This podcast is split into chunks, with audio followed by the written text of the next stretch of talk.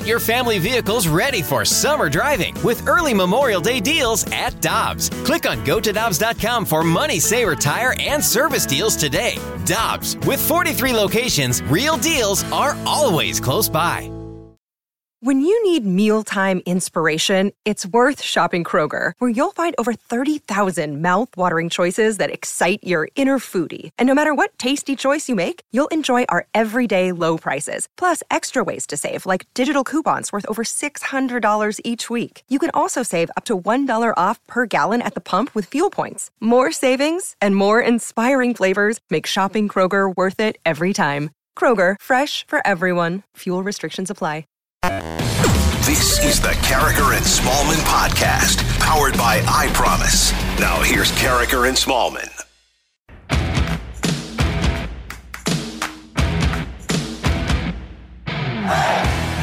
Good morning, everyone, and welcome to Karraker and Smallman on 101 ESPN. It is coming up on 701. I have put new batteries in my clock. It'll be 701 in three, two, one. Woof. Officially 701, your time check brought to you by Clarkson Jewelers, an officially licensed Rolex jeweler. Hi, Michelle. How you doing? Uh, good morning, Randy. So you put new batteries in your clock and it's running smoothly, huh? And I can see it. That's the biggest thing. It fades really badly when the batteries are wearing down. But right now, it, it looks beautiful and it's running perfectly, which we can say for the clock, but we can't say for Michelle's car this morning. It's been a rough Wednesday morning, Randy. Thank I you, wake Uber. up on the right side of the bed. I say, "Oh, it's Hump Day. Here we go. It's going to be a great day. It's going to be a great Wednesday. It's going to have beautiful weather in St. Louis. Can't wait to get out there. Maybe get a run in. Get ready to come into work. Pop in the old car. Boop. Won't come on. Hit the button again. Boop. Nope, nothing. Got nothing for you. But thankfully, I made it here. Fortunately, there was an Uber near Michelle's crib. So she did make it here in plenty of time. No problem at all there. And we have quite a show for you coming up. In just 15 minutes, we're going to have Ask Uncle Randy. So we want you to text in right away. The Air Comfort Service text line is wide open 65780. oh. You can also leave a mic drop with our Rhino Shield mic drop feature on the 101 ESPN app. Heck, you can use social media. You can use the gram. Uh, the, Michelle's on Instagram at M Smallman and on Twitter at M Smallman. I'm on the Twitter machine as well at Randy Karraker, and my Instagram is at RJ Karraker. And then later in the show, I'm going to talk to Scott Burnside from The Athletic about the hopeful return of the National Hockey League. Former Major League Baseball GM Jim Duquette of MLB Network Radio will join us at 8 o'clock.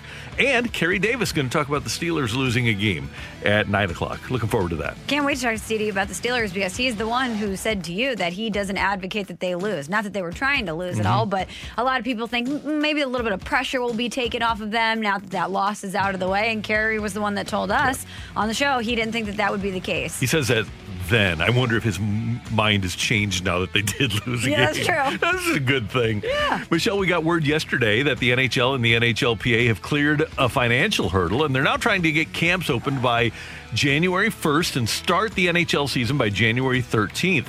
Uh, they're looking at that January 1st day to open camps, which would give them a dozen days to get ready. Maybe they would have a preseason game. The Board of Governors is going to meet today at 3, and it seems as if it's just a rubber stamp for the NHL Board of Governors.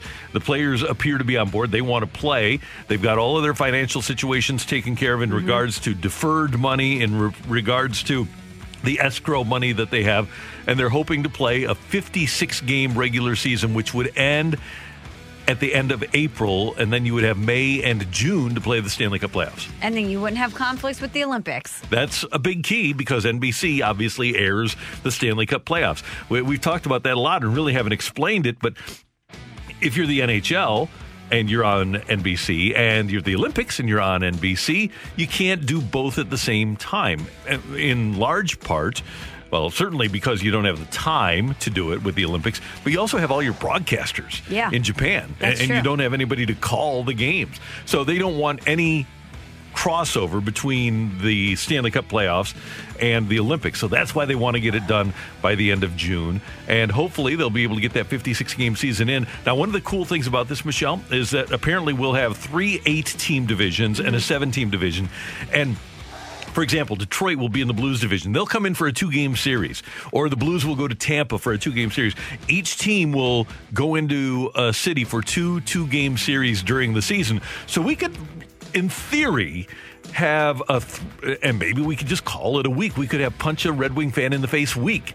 Week. Yeah, because you've got three days. If they play two games in three days, maybe it's just a couple of days, but you could have a punch Red Wing fan in the face series. Are you excited to bring that back? Oh, yeah. I, I hate the Red Wings, and I love the fact that they're terrible. So, do you really need to punch them in the face, Randy? If you're punching them in the face Well- figuratively with the scoreboard, hopefully. No, this is the fans. And the problem is, is that we probably aren't going to have a lot of Red Wings fans making their way to St. Louis to take over our arena. In and there's a couple of reasons for that. Number one, they don't travel very well anymore because they had the worst record in the league last Yeah, year. that's true, true. And the other part of it is, is that they just don't follow a, a bad team. Team people just don't follow a bad team like they follow a Stanley Cup champion. But they'll say, Randy, pandemic. We're not coming Oh, because of the pandemic. That'll be their excuse. That's fine. Uh, if I go the rest of my life without seeing one of those dreaded, horrible Red Wings sweaters, I'm fine. What is are is the it about their fans that makes you want to punch them in the face? Because they took over. And, and uh, I, I never saw them here in the 80s. Now, maybe this was a product of Southwest and of um, the ticket brokers available online. Maybe it's a product of and it probably is a product of the internet. The fact that you can get here so easily from Detroit, and the fact that you can go to StubHub and, and buy up our tickets. But when we have an 18 seat arena, and our team was pretty darn good. The only difference between us and them, you know, our- we had the same record as them every year. We had as many points, but they won the Stanley Cup because they had goalies. And so they would win the Stanley Cup, and then they would come in, and for whatever reason, our fans would not buy 10,000 of our tickets, and they'd be Red Wing fans, and they were insufferable. Oof. Yeah, that's brutal. Worst. The worst. So- But, but you won't have to worry about that, at least for a year or two. Exactly. Meanwhile, last night, Michelle, we had Tuesday night football. We did. On Christmas, we're going to have a Friday game. This will be the first year in the history of the National Football League where we have had a game on every day of the week. We've had Monday, Tuesday, Wednesday, Thursday, Friday, and Saturday. There is going to be an NFL game on every single day of the week this season. That's never happened before. I wonder if it'll happen in the future because it's kind of fun to have a, a grab bag of games randomly s- sprinkled throughout the week. So I have, because I'm petty, I have Roger Goodell in the NFL blocked on Twitter. Both But- of them? Oh, yeah. Good for you. But if Do you somebody block the Rams? please. of course I do. uh, and uh, and the professional liar, Kevin Demoff, have him blocked too. Yeah, I unfollowed him. But if somebody would like to tweet those people and say, "Hey, Michelle Smallman in St. Louis," and she, you, you, do you have the league or anybody blocked any other- except for Demoff? No, You no, no, I don't have any of them So blocked. just uh, at M Smallman in St. Louis has a great idea. Hump Day Happy Hour every year. Have it down the stretch. Have it like in the, the latter part of November, early part of December. Have a Hump Day Happy Hour game that starts at 3 o'clock, maybe three or four Wednesdays a year.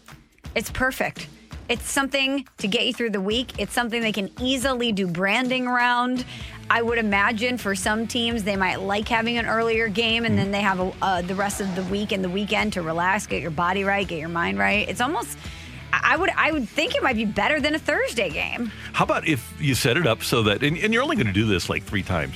So if you play the Thursday night game, then you play Hump Day Happy Hour, and then you're off until the following Sunday. Uh, the, you, you get the Sunday off. Yeah, and you, yeah, you- yeah. So I- I hear what you're Thursday. Wednesday, and then off until Sunday.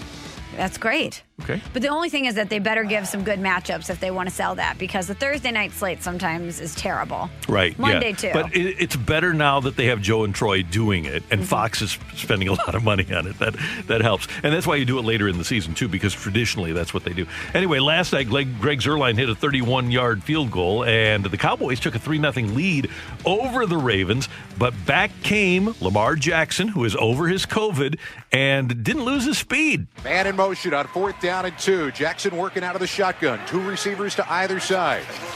And on fourth down, he'll keep it himself. Up the middle he goes. First down and more. 30 yard line, 20 yard line, and into the end zone untouched. Lamar Jackson, a 37 yard touchdown run on fourth down and two. And the Ravens answer back, taking a 6 3 lead in the closing seconds of the first quarter. But then Dallas got the ball back moments later. They only had to go 28 yards in three plays after a good kick return, and they take the lead on a touchdown pass from uh, Andy Dalton to Michael Gallup. It's 10 7, but midway through the second quarter, the Ravens went ahead for good. So Lamar Jackson back to work with the ball at the 38. Makes the handoff wide open is Boykin. And he is in for the touchdown. And the Ravens rolled from there 34 17. The Cowboys uh, did get it to within 27 17 in the fourth. The Ravens score late, and they're now, Michelle, 7 and 5 and they're right back in that playoff thick of things. It was great to see Lamar back out there looking yeah. like Lamar, ran, running for 94 yards, a touchdown. The entire team ran 294 yards rushing. They ran all over the Cowboys That's last night. Ravens football. And oh, by the way, Dez Bryant was told during pregame warmups that he had tested positive for COVID 19. He didn't play, basically checked out for the season on Twitter yeah. during the course of the game. But and I know why the league did it because they can't afford to move Baltimore's games around anymore after everything they've been through.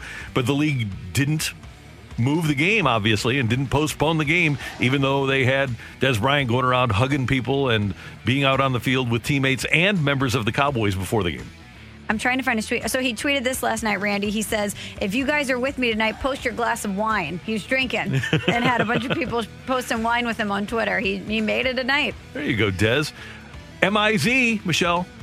You can do it. They're 25 in the country. I thought we were going to. Okay, okay. Z-O-U. Okay, it's football. It's football. And we like Coach Drink here. Yeah, we on do. And Smallman. And so. If it just feels weird, Randy, it feels weird saying it for me. But you can do it. Like, I'm pumped for Mizzou yeah. football. I think it's great. I know, but you just don't like their fans.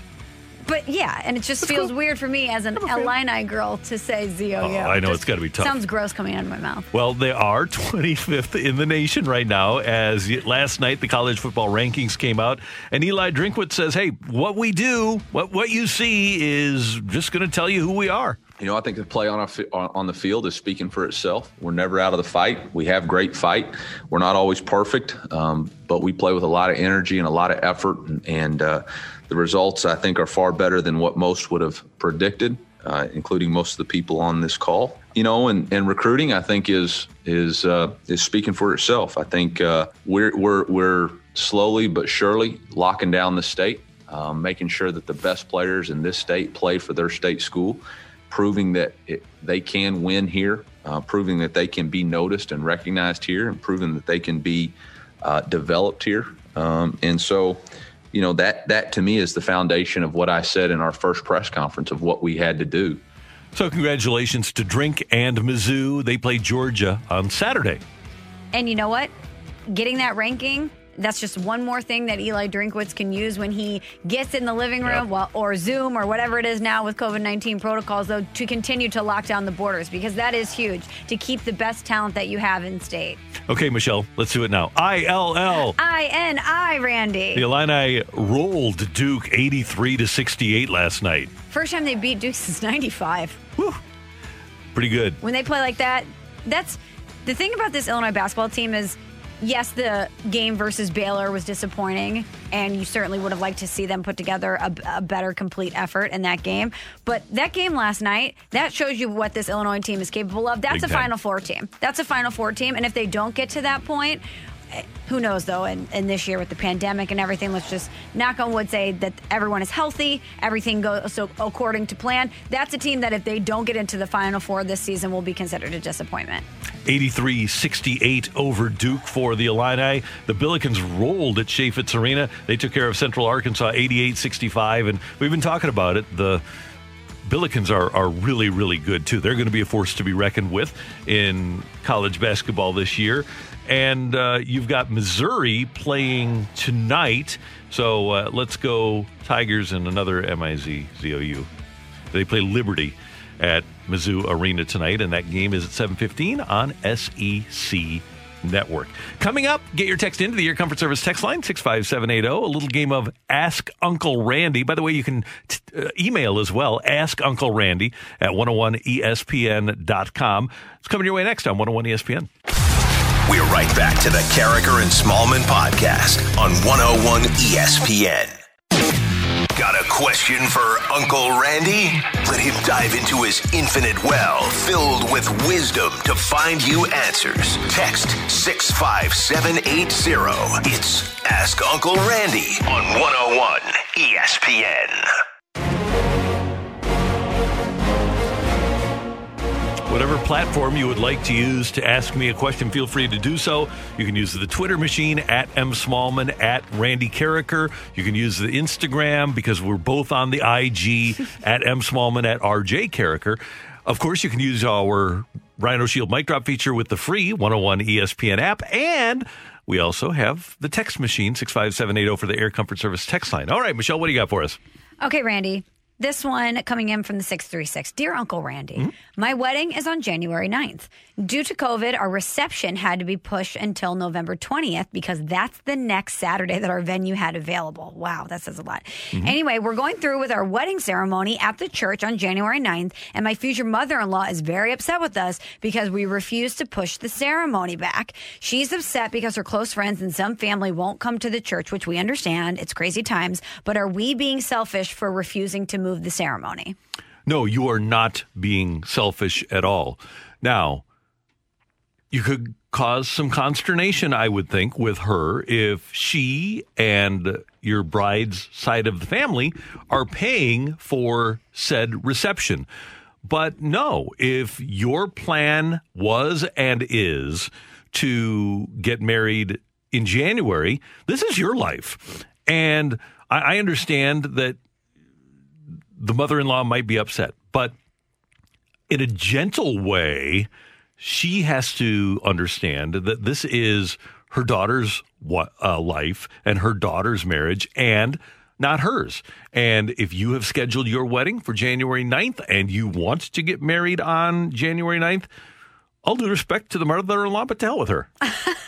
Yeah, talk about being selfish. Yeah. It's not as if you chose to have your reception in November and your ceremony in January. We're in a pandemic. Everyone's Right. doing their best. Everyone's trying to make it happen. You're just trying to to make it happen in some way, shape, or form. And she should understand that and be a little bit more empathetic to the to the fact that you're having to deal with that. And this is no different than a destination wedding where the couple comes home and several months later, perhaps, has the reception at home. This is just a pandemic wedding rather than a destination wedding. Say it's a pandemic wedding. What are we going to do? And yes, get married because you, you need to start your life. Mm-hmm. Yeah, don't let this pandemic control everything. And don't let your mother in law control. control everything. That's a great point. Right. If you set the precedent now that Yeah. you are going to be in control of your own marriage. My my life, my marriage, her wife life, uh, your wife's fiance's life, uh, her marriage, and I said to hell with the mother-in-law. You can't tell her that. You can't t- tell her to hell with you. But what you have to say is, hey, look, because you have to be political here because it is your fiance's mom, right? Right. But you have to say, look at it like this. We love each other. We want to get married right now. This was the plan. We would have had the reception, but we can't because there's a pandemic. But here's the thing treat it like it's a destination wedding. Think of us as going off to Aruba to get married, and we'll have the reception later and we'll have a great time. And the party's what anybody cares about anyway. And you're you're doing that in November, which exactly. is great. And if you want, here's a little idea for you. At the reception, just do a little two minute renewal of the vows. Oh, cute idea, Randy. Make everybody happy. and you know what? If she gives him any attitude, he can say, "Well, you know what? Uncle Randy told me to tell you to go to hell." There you go. Well, that's the that's the last play you have, but you have that one in your pocket. Say, hey, I, I talk. I asked my uncle Randy, and here's what he had to say, lady. Mother-in-law. okay, this one, dear Uncle Randy, what's going on with the definitions of the NFL owners? Anything new on the lawsuit front? The depositions continue. There's nothing new. From what I'm given, though, is that every time I ask, every time I have this conversation, I ask about the confidence level of winning the lawsuit.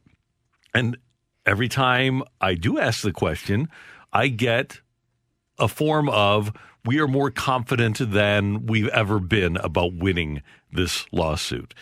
And I think there's some misunderstanding about what the lawsuit is. First of all, it has nothing to do with the lease. I think there's a perception out there that it has anything to do with the dome or the lease. What this lawsuit is about is fraud. And the NFL telling St. Louis you have a chance to keep your team and lying to St. Louis and encouraging them to continue to try to build a stadium when they were not going to be able to keep their team.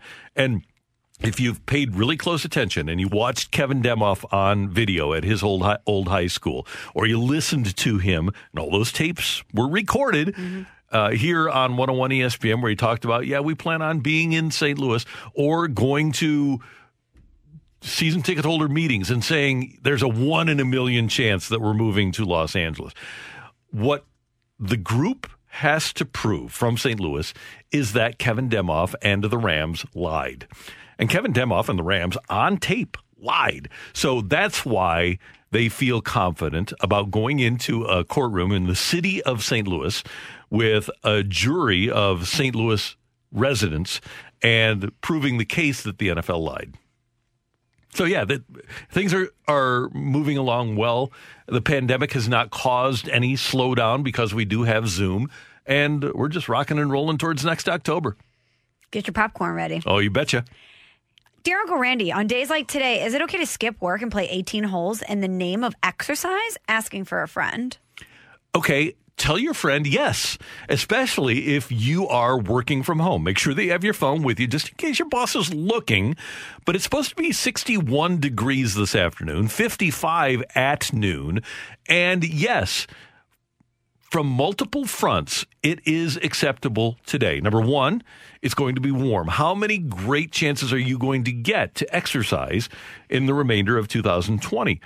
Number two, if you're able to leave home and get to a golf course to start 18 holes, you've already got your job done for the day. That's the thing. You have to feel confident, and i know you do, about having taken care of your job for the day. So, yeah, you get out there, you play 18. Nobody's ever going to know better, and enjoy yourself.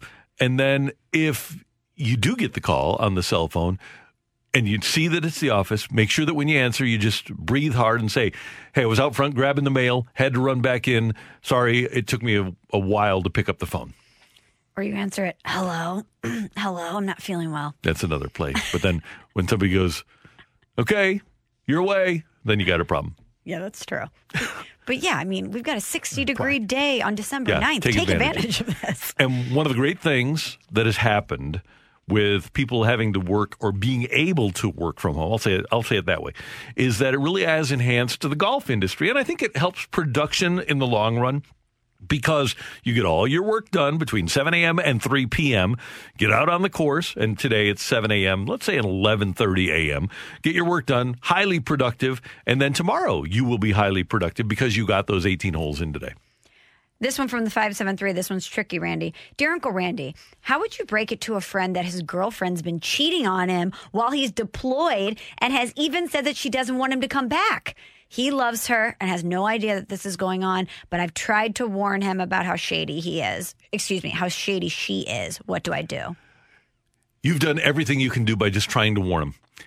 Don't get involved with that one, though, because so often when you tell somebody that their significant other is cheating on them, they blame you. Oh, they're definitely going to blame you. So don't get involved with that. You let that play out on its own. Let him find out. He will, especially if she's saying she doesn't want him to come back. She's going to tell him. And then after she breaks his heart, then you can say, Yeah, I kind of had that feeling. But don't, don't, don't tell him because every time that happens, I mean 100% of the time, the person that's, that gets told, they don't blame their significant other. They blame the person that told them. And if you really feel it in your heart that you need to tell them, make sure you have evidence. Hard, yep. Non disputable evidence. Don't just say, hey, I know this is happening because he's never going to take your side over hers, ever. Michelle, I don't have the guts to tell a friend that. Really? No. I. But no. wouldn't you want a friend to tell you? No. If your wife was catting around town, Randy, you wouldn't want somebody, if, if they saw it happening, to say, Randy, heads up, this is going on. You're getting embarrassed and you have no idea what's happening. No, I don't. I don't want to know. I want to be oblivious. Thank you. Tell me all day, please, and then let me handle it. But yeah, I, I would appreciate a friend telling me. Yeah, I'll find out at some point. But no, I, I don't want to be pissed off at the friend, and I know I would be. That's just who I am. It's just my personality. So you would take it out on Ricky or whoever told you? I would, yeah. I'm a jerk. Not that my significant other that's uh, out caddying around town isn't a jerk too, but I'll find out in other other means. But imagine that you're in this guy from the 573 shoes. Here's his friend is deployed, I Randy. know. He's serving and protecting our country. Yep. And he's thinking about the woman he loves as part of getting him through this very, I'm sure, difficult time. And she's doing not only these terrible things to him, but is saying things like she doesn't want him to come back and is being very flippant about his situation. I would want him to break up with her too. I would want to let him know too. Maybe make an Uh, no. anonymous email address and email it to him with the evidence. Like, hey, your boo's cheating on you at gmail.com. But do you, when he's not even in the country, what's he going to do? When, he, when he's not even, even in the country, he's deployed. Uh, You're going to tell him when he's deployed that his wife? No, no, no, no. You don't do it. So you wait till he gets back. And I don't then tell you him. hey, your boo's cheating I. I, I let oh, you can you can go yes with the anonymous email address, and it could be any of his friends. Then you can make that play, but don't put yourself figuratively in the line of fire. Don't do it. That's good advice. You're probably right. But I just think about this poor guy that needs to know the truth. That's ask Uncle Randy. Yeah, we all want the truth, and the truth will come out eventually. It will. The truth will set you free. Right. Okay, last one, Randy. Dear Uncle Randy, is it okay for me to buy gift boxes for all the presents I'm giving? Wrapping is just not my strength. A hundred percent. Uh, Gift bags too. If you really want to play the game the right way and be smart and quick, dollar store gift bags, and they've got a million of them at the dollar store. Right. Just go into Dollar Tree, get gift bags and a one dollar package of tissue paper, and y- you can make it look great. Here's the bottom line. Michelle, you're, you're a very observant, thoughtful, caring person. Thank you, Randy. Do you remember any time in your life the wrapping of a gift that you got? Not once. There you go. They don't remember. So if you give them a gift bag, it's not going to make any difference. So go spend a buck at the dollar store. Gift boxes are fine too. But yes, you do, especially if you're not a great wrapper, make it as quick and easy as possible on yourself. Before we wrap, Randy, we have cousin Anthony checking in. Okay. This is Ask Uncle Randy, but cousin Anthony checks in. Anthony Stalter, that is, of the Yeah. Fast Lane. Mm-hmm. He says to the first question that we talked about with the wedding being pushed back and uh-huh. the mother in law giving some sass to the groom. Yeah. And cousin Anthony says, Tell that mother in law that the wedding is happening on this day at this venue, or we burn everything to the ground. It's her choice. it's her choice. That's another play too. That's good. We burn everything to the ground. All right. Thank you, cousin Anthony. It's great to hear from you. And thanks for uh, being with us this morning on Karraker and Smallman. Next that's, up, that's the Italian in him right there. get your text into the Air Comfort Service text line 65780. We've got Take It or Leave It coming your way on 101 ESPN. We're right back to the Karraker and Smallman podcast on 101 ESPN. Take it or leave it. Give us your feedback now by texting 65780. It's Take It or Leave It with Karraker and Smallman on 101 ESPN.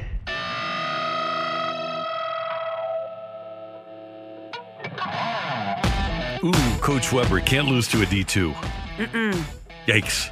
Not great. Not great. Not great. All right, we welcome your text to the Air Comfort Service text line 65780 for Take It or Leave It. Michelle, Charlie Woods, Tiger's son, has drawn attention for his great play over the course of the summer. Strong finishes in junior tournaments all over Florida.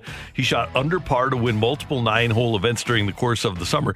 And now he and his dad, Charlie Woods and his dad, are going to play in the PNC Championship, a two day exhibit, father son exhibition that takes place December 19th and 20th at the Ritz Carlton in Orlando. Last week, Justin Thomas, a good friend of Tiger who knows Charlie, said, Yeah, Tiger uh, has a son that's a little bit chirpy. And Tiger was asked about that. We're practicing, you know, quite a bit. Uh, yeah, he's he's a little on the, the chirpy side, just like I am. Uh, yeah, but you know that's part of it. You know that's part of um, having the inner confidence and putting yourself out there. And hey, when uh, you, if you believe that you're you're good at something, obviously you're going to uh, talk about it. And there's nothing there's nothing wrong with um, talking amongst friends and people. You know, he's very comfortable around JT, and uh, he feels a, a little bit of a bond there. and uh, just like I do with him. And uh, trust me, I'm a little chirpy with, with JT, and I think that he's noticed that, and uh, he's doing the same thing. Take it or leave it with that attitude, all the other 11 year old golfers better look out. Oh, take it. Absolutely take it. But take it or leave it. All the other 11 year old golfers hate Charlie. Oh, yeah. They hate Charlie. Just like they, they hated Tiger because he was so good and he chirped. If you're a Tiger and you're you're a young up and coming golfer and you're chirpy, it's one thing. Even if you're great, if you're Charlie, as the son of the great one, should you be that chirpy? You got it from your dad. That's true. Yeah. But I just feel like you're opening the door for people to make the dad comparisons or say, "Oh, okay, your dad's Tiger Woods, I great." that's what they want. Throw logs on that He's- mental fire for him. Wouldn't you think that the best 11 year old junior golfers are in Florida and he's winning all the tournaments he plays? Probably. Yeah. So I think he's got a shot. I think so. I, I would love it. Let's Yeah. have, you know, LeBron playing with his son, Tiger playing with Yeah. his son. Let's do I love that. Let's keep it going in all sports. Okay, Randy, so we know that with Ohio State, Michigan not happening, that a lot of conversations are happening within the Big Ten today about whether or not they're going to adjust the rules about the Big Ten championship. As we know, they had a six game rule. You have to play at least six games to play in the Big Ten championship. Ohio State is not going to meet that criteria. So they're talking about adjusting it. Our friend Dennis Dodd, who was on the show yesterday, has a great piece up at CBSSports.com where the headline is this The Big Ten must choose integrity or profit in regards to switching the rules in favor of Ohio State. Take it or leave it. Anything involved in college athletics is always going to choose profit over integrity. I'll take that. Yeah. And that includes the Big Ten changing their rules, whether it's allowing Ohio State to play in their championship game without the required amount of games or allowing them to play Texas A&M. Mm-hmm. I don't think Ohio State wants anything to do with playing Texas A&M. No, I wouldn't if I was them. No. So what you do is you have Ohio State either play Indiana, who has an open game this weekend, open date this weekend, or you just allow them to play in the championship game, change the rules because let's be honest about it. We all know why the Big Ten came back to play anyway. So that Ohio State could play in the national championship in the final four, right? And they could get the money. Yeah, That's So what they want. That, right, and that's a lot of money for the the Big Ten. So I would think everybody in the Big Ten should be on board with changing those rules. Absolutely. But I just think it's while it is the right thing to say, hey, from an integrity standpoint, we should look at these other teams who have met the requirements and and what's what's fair is fair. This is we're talking about college athletics and we're talking about money. Money and profit is always going to reign supreme. Always. I always like it, and it's happened more than once when a collegiate student athlete says, "Hey, that's what we get paid for." Tanner, what do you got for us? All right, so watching the Big Ten ACC Challenge last night with Illinois and Duke, take it or leave it. We need something like that in college football. And just to give you an example, some of the matchups we would see if it was Big Ten ACC mm-hmm. in college football, we would have seen Maryland with Tua's brother take on Clemson.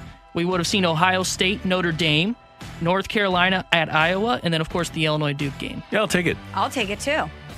Thing is, a lot of schools, for example, Missouri, they don't want to play a power school. They they'll play a power five, but they don't want to play the great programs. They don't want to play the Ohio States or the Alabamas. Well, uh, not, not Alabama. Ohio State, Clemson, in normal years USC, because that's a game they're going to lose. So what you want is that power five victory that gives you a better chance at a good bowl game. But from a fan standpoint and a viewership Oh, standpoint, great. give it to me. I love it. Yeah. When Missouri in the 70s was known as the Giant Killers, they played 40 non conference games in the 70s.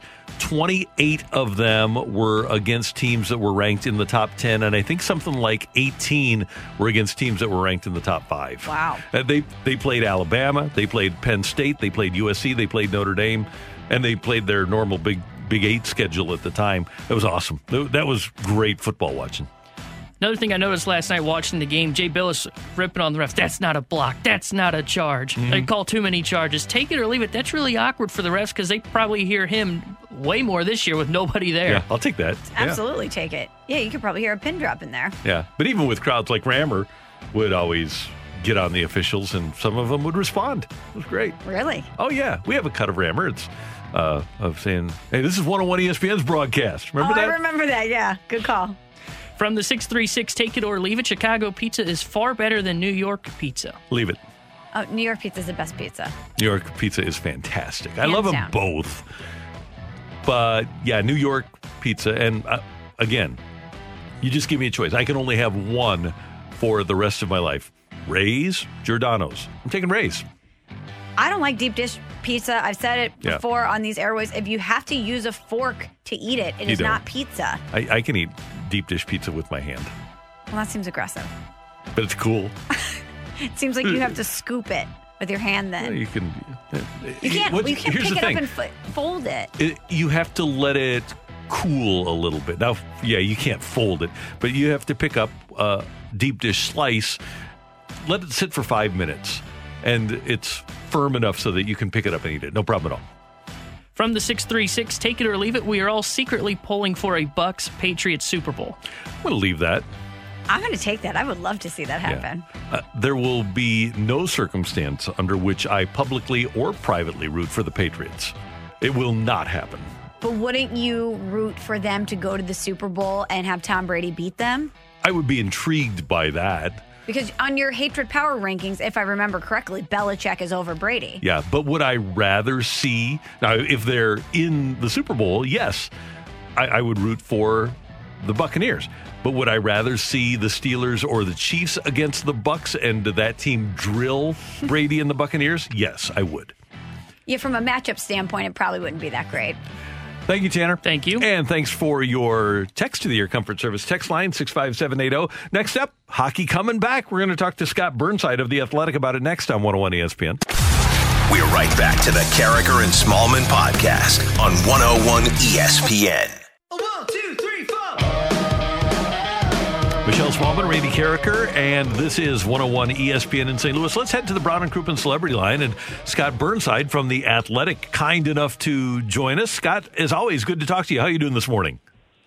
I get uh, no complaints today. Uh, waiting to see what the uh, next few days will bring in terms of the NHL. Now that uh, at least there is a framework in place for a return to hockey for the 2021. I guess technically it'll be the 21 season, uh, but uh, still lots of uh, lots of balls in the air. A lot of a, a lot of moving parts to uh, seeing the return of NHL hockey early in uh, January of 21. And as you at The Athletic are reporting, the financial hurdles have been cleared. So, what would you say the biggest hurdle remaining is?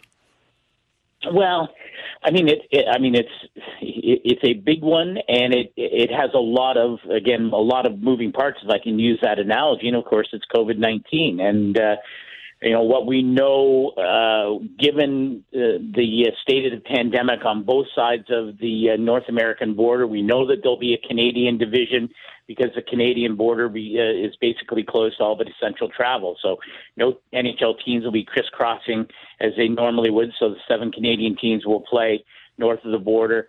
Um, eh, we know then that the remaining 24 teams will be grouped more or less geographically into three groups of eight in the United States. So um, the problem is that as the uh, COVID 19 spikes continue to grow, we're still seeing the results of Thanksgiving. We know that the uh, anticipation of even further uh, spikes after the Christmas holiday uh, mean that there is a lot of uncertainty uh, as to what will happen in each of the 24 U.S. markets. For instance, Santa Clara County and uh, where the San Jose Sharks uh, call home.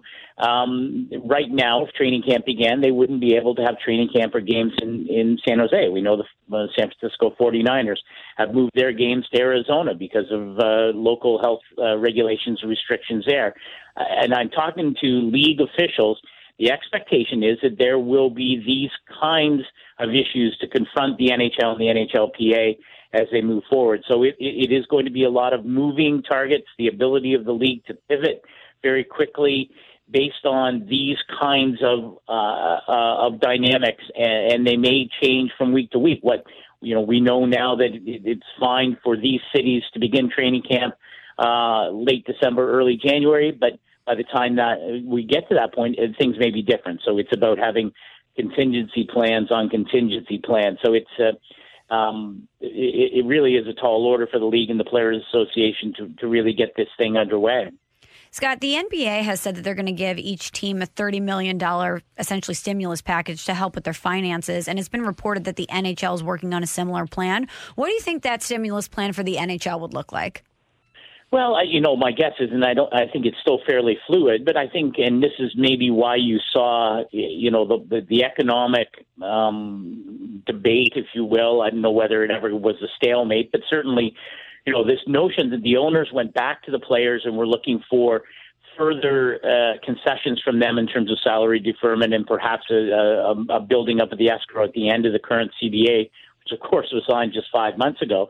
And I think the reason that maybe you've seen the league um, step back from that, agree to abide by the, uh, the the CBA signed in the summer that led to the return of uh, playoffs in the two bubble cities, is that there may be this other form of immediate financial relief coming. Um, and again, I don't know what the numbers would be. I've uh, I've heard, you know, numbers in that uh, neighborhood that the NHL is negotiating with financial institutions, but um, nothing firm there. But certainly, what we are talking about here are owners that you know, and I know a lot of people, it's hard to work up sympathy for billionaire owners, but a lot of owners, uh, certainly in the NHL, we know this across the pro sporting world, a lot of owners have, uh, their businesses are tied up in things like service industry, bars, restaurants, casinos. Um, and of course, the, the, in the almost year that we have been um, dealing with the uh, COVID 19 uh, pandemic, uh, those are the areas, of course, that have been hit very, very hard. So I, understand the, the, the need for some owners to have some immediate financial relief.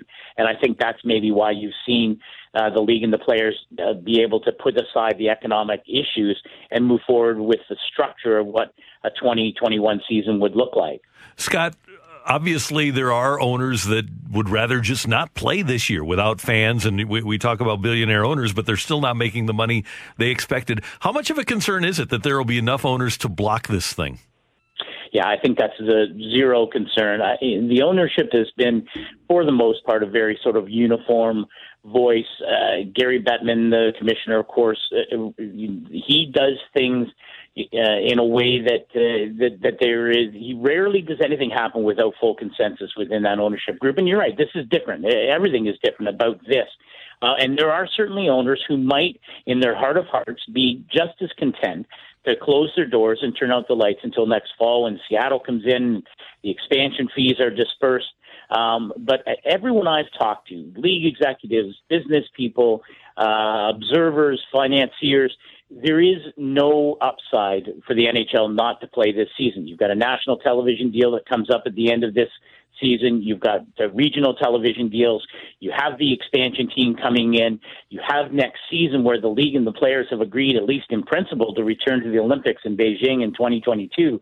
Um, by not playing this season, uh, even though for a small group of owners that might be more palatable financially, as the long-term harm done to the league would be incalculable. And I see it as a non-starter. And uh, I, I talked to someone who said, if you're an owner who believes that that is the best path, then maybe you should find someone to take the team off your hands. There would be lots of people lining up. The value of teams, in spite of the pandemic, has not crashed. Uh, and the, the, suggestion was made quite strongly that if you don't if you don't want to play this season, maybe you should sell your team and move on and do something else. And I think that's probably a a, a fair uh, um, idea of what the consensus would be around the sporting world and the NHL NHL world specifically. Scott, great to have you with us. Thanks so much. Hopefully, we'll have hockey and we can talk about actual games here in the very near future. But we appreciate your time today. Anytime. Thank you, sir. Scott Burnside, you can read his great work at The Athletic, and you should subscribe because their hockey coverage is as good as it gets, including our own Jeremy Rutherford. Michelle, we're continuing our 12 Days of T shirts fundraiser, and if folks want to join in the holiday spirit, they can contribute to Karraker and Smallmon's 12 Days of T shirts fundraiser to benefit the Little Bit Foundation, and they can learn more at 101ESPN.com. And when you head to 101ESPN.com, if you donate at least $25 online between now and December 14th, you're going to receive a complimentary 101 ESPN t shirt as the gift for your donation. But more importantly, your $25 donation is going to help the Little Bit Foundation provide a backpack of school supplies to a local student in need. And we'd like to thank our presenting sponsor for 12 days of t shirts. It's Massage Luxe. And a special thank you to Allstate agent Tracy Bibb for making a donation match of $500 to the 12 Days of T shirts fundraiser. And Michelle, we, have got people helping us out, and we love that. And if, if anybody can make that contribution, we'd love to have them do so today. Yes, and thank you to Tracy Bibb for the donation. Big time. Thank yeah. you. Thank you, Tracy. And find all the details and make your donation to our 12 Days of T-Shirts fundraiser now at 101ESPN.com. Former MLB General Manager Jim Duquette joins us to talk some baseball next on 101 ESPN. We're right back to the Karraker and Smallmon podcast on 101 ESPN.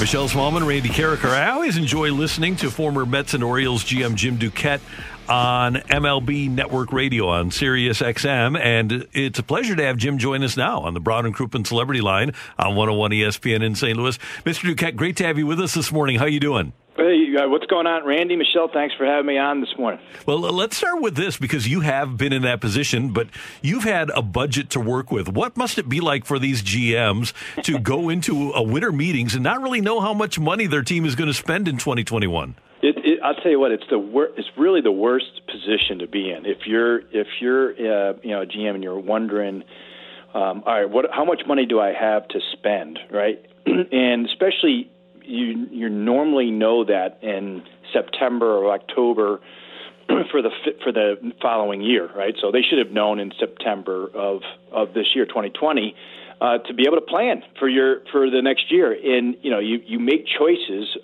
uh, for your roster based off of that. Like it's it's your it's really your your beacon that you follow in the wintertime. So to not have it it really it becomes more, much much more difficult. The choices that you end up making later in the winter are ones that are normally your third or fourth options on your list, and that that's the uh, the part that uh, gets concerning. Now, if you look around the game, there are a lot of teams that are in a similar situation, and we haven't seen the free agent market move uh, much at all either. So, you know, it seems like there are a lot of teams that are in the same boat. Jim, one of the factors that teams are waiting to find out about is the DH. Why do you think that that wasn't settled before the winter meetings? And how difficult is that for GMs of the National League to have to put together a team and not know if they need to account for the DH? Michelle, it's one of the most ridiculous things about baseball that if I wish I wish I had an answer for you on a good one. There's there I, I have plenty of answers. It's it's really it's it's the absurdity of ownership and primarily commissioner's office to use the DH as a negotiating tool to try to uh, get what they want, which is post uh, expanded postseason. Now, I mean, uh, for me, the rules of the game, you know, have never really been part of the negotiation uh, but this one is because it, there is a financial component to it. So, you know, the, the players are like, yeah, yeah, we want the DH, but we're not, you know, we know that you're front office. Every general manager, pretty much every general manager in the National League is is is uh, resigned to the fact that they're going to have a DH at some point. If it's not this year, the following year. We saw how good it was this year for the game and for offense. So everybody in the game wants it, but MLB is using it as a chip to to negotiate, and it's frustrating watching it. Um, and it really shouldn't it really shouldn't uh, be have gone on this long. It should have been addressed. You know, it, even back in March, they should have uh, ne- negotiated it for the next two years, because the collective bargaining, of course, is uh, agreement is up at the end of this year. So, you know, they can talk about it again next year. But having to re- negotiate separate rules, I mean, they're, they're still ha- having to negotiate these other rules. The the uh, extra inning rule uh, is another one. Uh, that I thought worked really well this year. They're going to renegotiate that. Like there's just there's some things that just kind of have you scratching your head. Jim Duquette, former Major League GM, and now on Sirius XM, joining us on 101 ESPN. Jim, as the, the Cardinals and the Giants dominated the first half of this decade in the National League, they had a, a clear philosophy. It was bring up kids and then supplement those kids by making a deal for a, a star player, and that worked. Well, neither of those teams have been in a World Series since the the last time the Giants were in in 2014, and now you look at the teams that are going to or winning the World Series. It's either the teams that can really spend, like the Yankees Right. uh, or, or, or the Dodgers. I think are a better example because the Yankees haven't been there, or it's the teams that tank and make it to the World Series. Is the way the Cardinals build a team a World Championship approach anymore?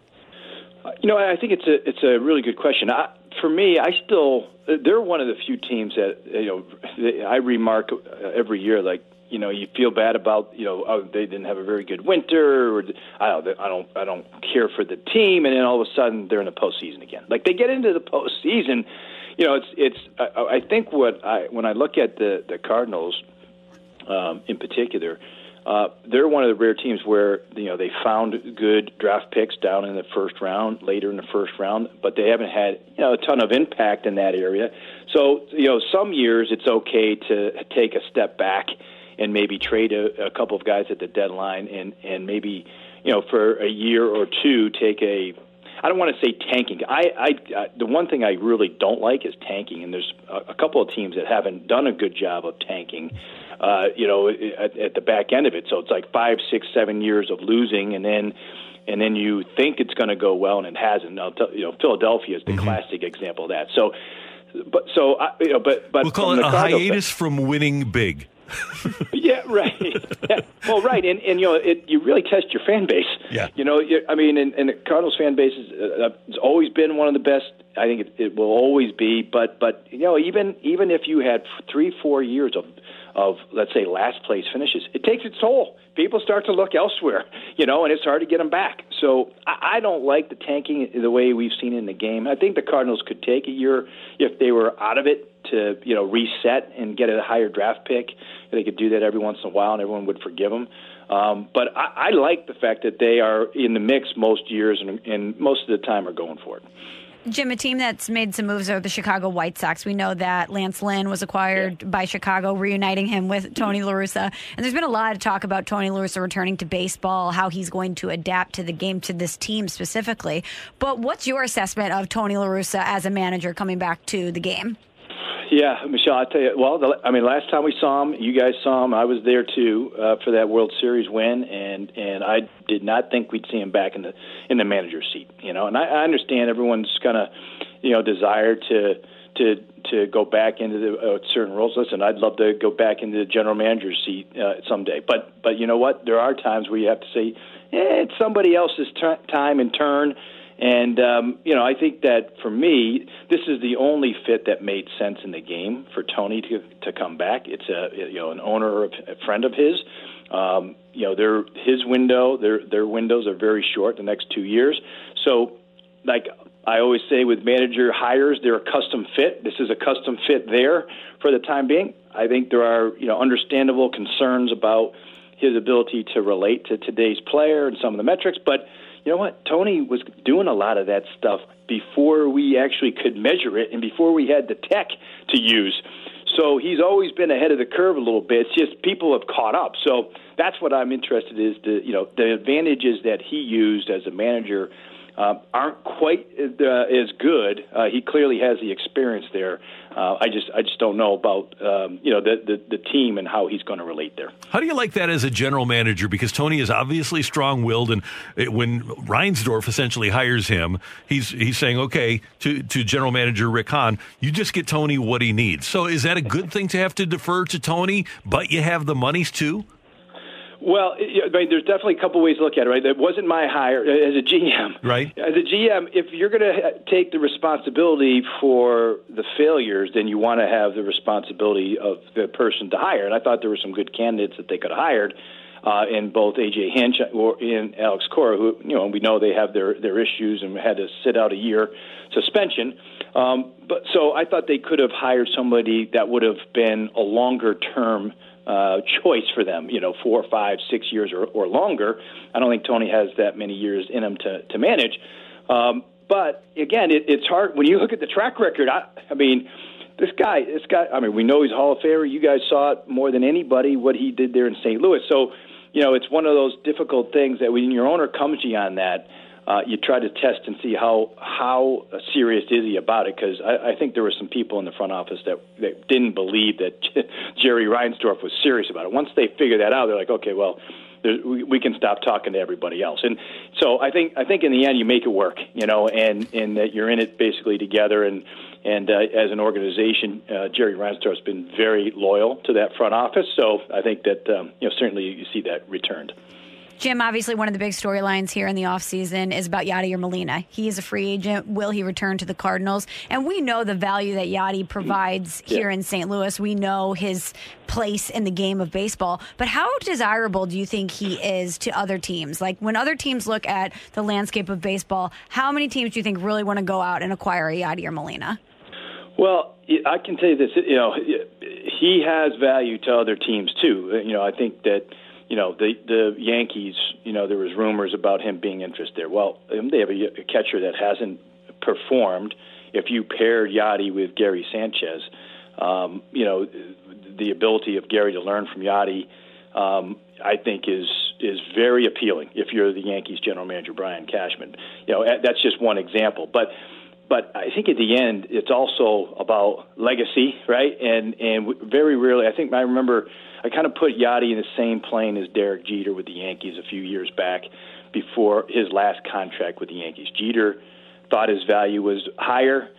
Uh, the Yankees had put a, a number on there that made sense for them, put a target on it, and said, if you can get more, we don't, we we won't hold it against you. We'll, you know, we'll still love you. We'll still have you back. Derek went back to the Yankees um, and he was upset about it, but you know what? The Yankees made the right decision from the financial side of things. I think that's what the Cardinals should do with Yadi too.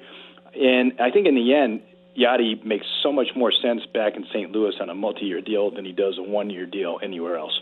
Jim Duquette, one final thing. I want you to assess John Mozeliak. There's a lot of controversy about Mo here. Yes, the team has been to the playoffs eight times in 13 years, but yes, a team that needs offense has traded people like Grichuk and Arozarena and Luke Voit uh, and uh, Tommy Pham. Right. So, uh, from from your perspective as an analyst, can you assess Mozeliak for Cardinal fans? Well, I mean, listen, those uh, every general manager has been in the seat if if they're doing their job is going to make a mistake or two or three um, if if you've been in it long enough. And listen, I was in it for I, I did it for four years and I made my share of mistakes uh, trading for guys too. So it, it it's part of being a, a general manager. It happens. They, they have there is a there is something that would be concerning when you see the number of position players that have gone elsewhere and have performed and haven't in St. Louis. So there, there, there should be something, you know, in, internally that they need to, I think, evaluate to find out, you know, what's going on there. Um, but I mean, it, it, the results going to speak for themselves. Outside of the Yankees, there's no other team except for the Cardinals that have been to that many postseasons, and that's really how you should be judged, and that's how you, you are judged in the game, you know, and basically in any uh, major sport. Uh, how often you get to the postseason, how often do you win? And you know, you mentioned that they haven't won the World Series in a while. There's plenty of pressure there, but. Uh, you got to get there first, and, and, they've done that a lot. Jim Duquette, great stuff. And as I mentioned at the top, love listening to you on Sirius XM. Yeah. You and the people there do a great job. We appreciate your time today. Yeah. Hopefully, we can do it again. All right, appreciate it, Randy. Thanks, Michelle. Have a good one. Bye. See you later. That is Jim Duquette from uh, Sirius XM MLB Network Radio. Next up, Mizzou, number 25 in the country. And should Ohio State get a shot at the college football playoff, even if they don't play any more games? That's next on 101 ESPN. We're right back to the Karraker and Smallmon podcast on 101 ESPN. A fresh perspective on the day's biggest stories. It's Karraker and Smallmon's Fresh Take. Brought to you by Schnucks. Get the app that gets you. Download the Schnucks Rewards app today.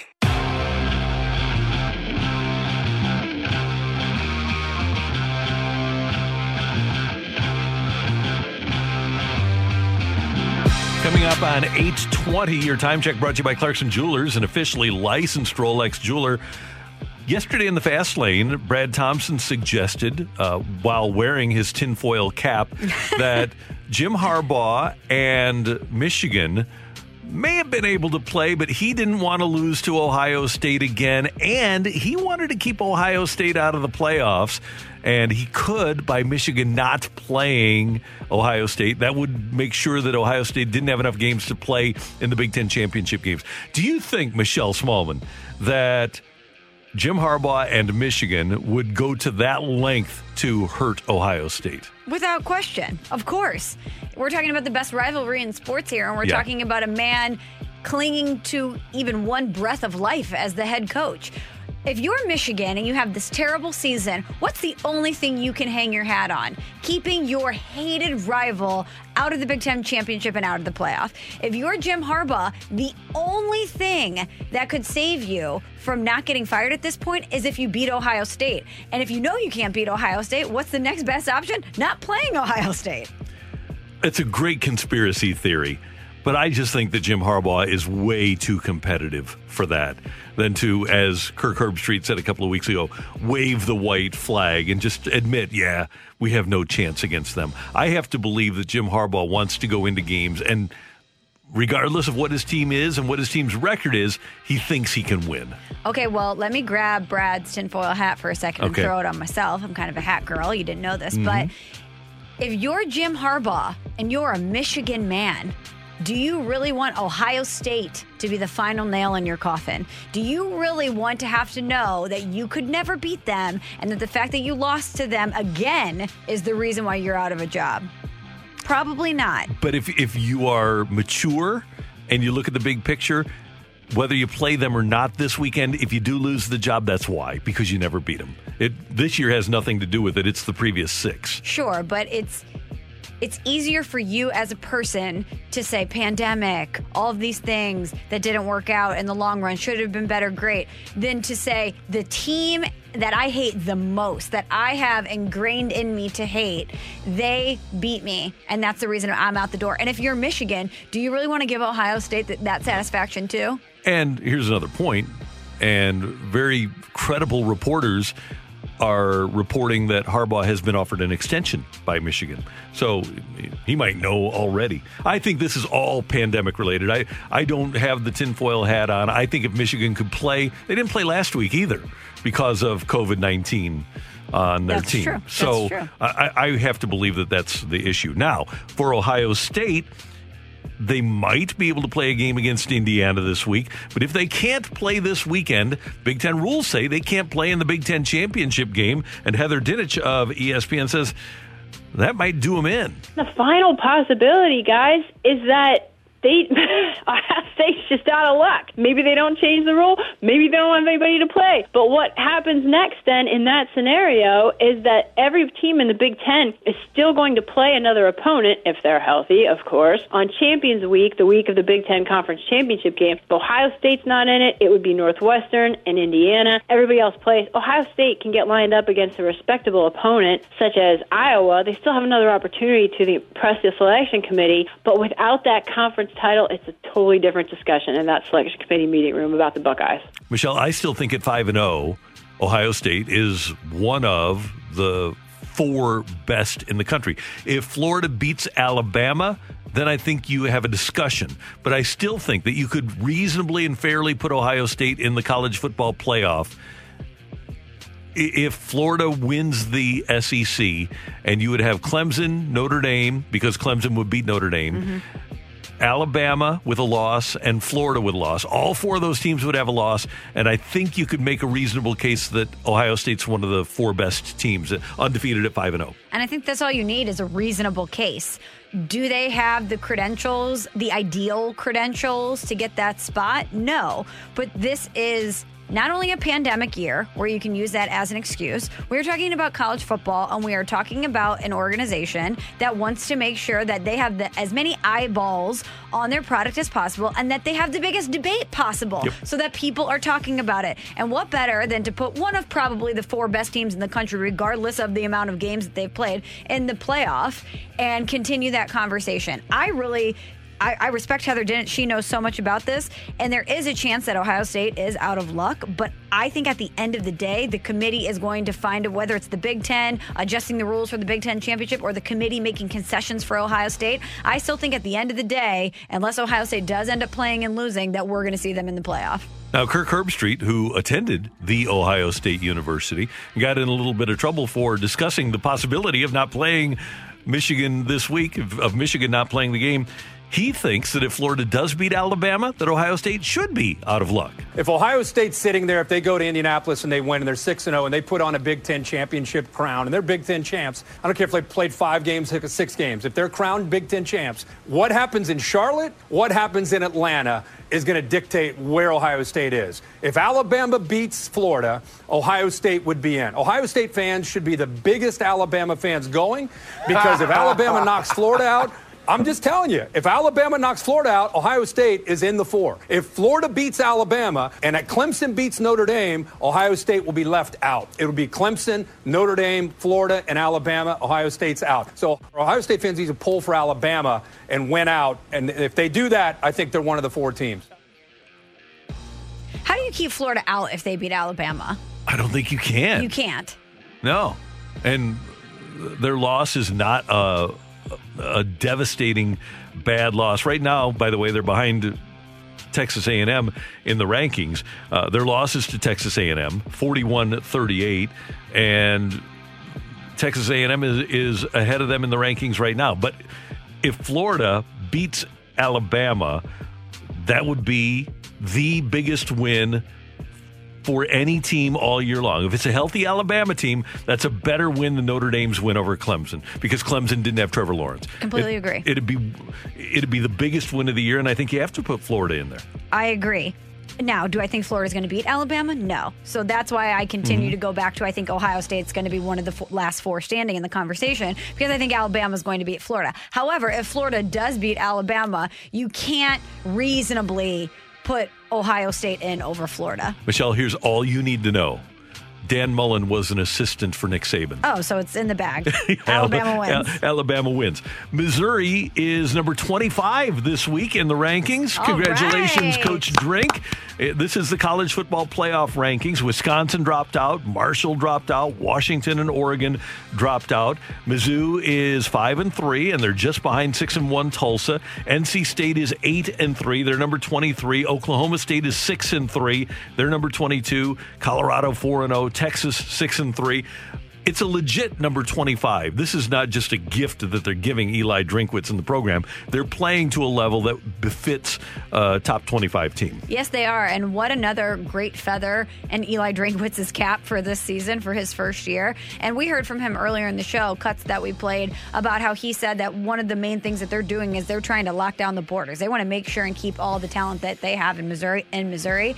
And if you're a coach, and this is what you've been able to put together in your first season as the head coach of the Missouri Tigers in the SEC during a pandemic, I don't know how you don't get an invitation into any recruit's home in Missouri or in the Metro East. He also said that most of the people that were on the Zoom call with him yesterday picked Missouri to win two or three games. And I did. I, I, was in that boat.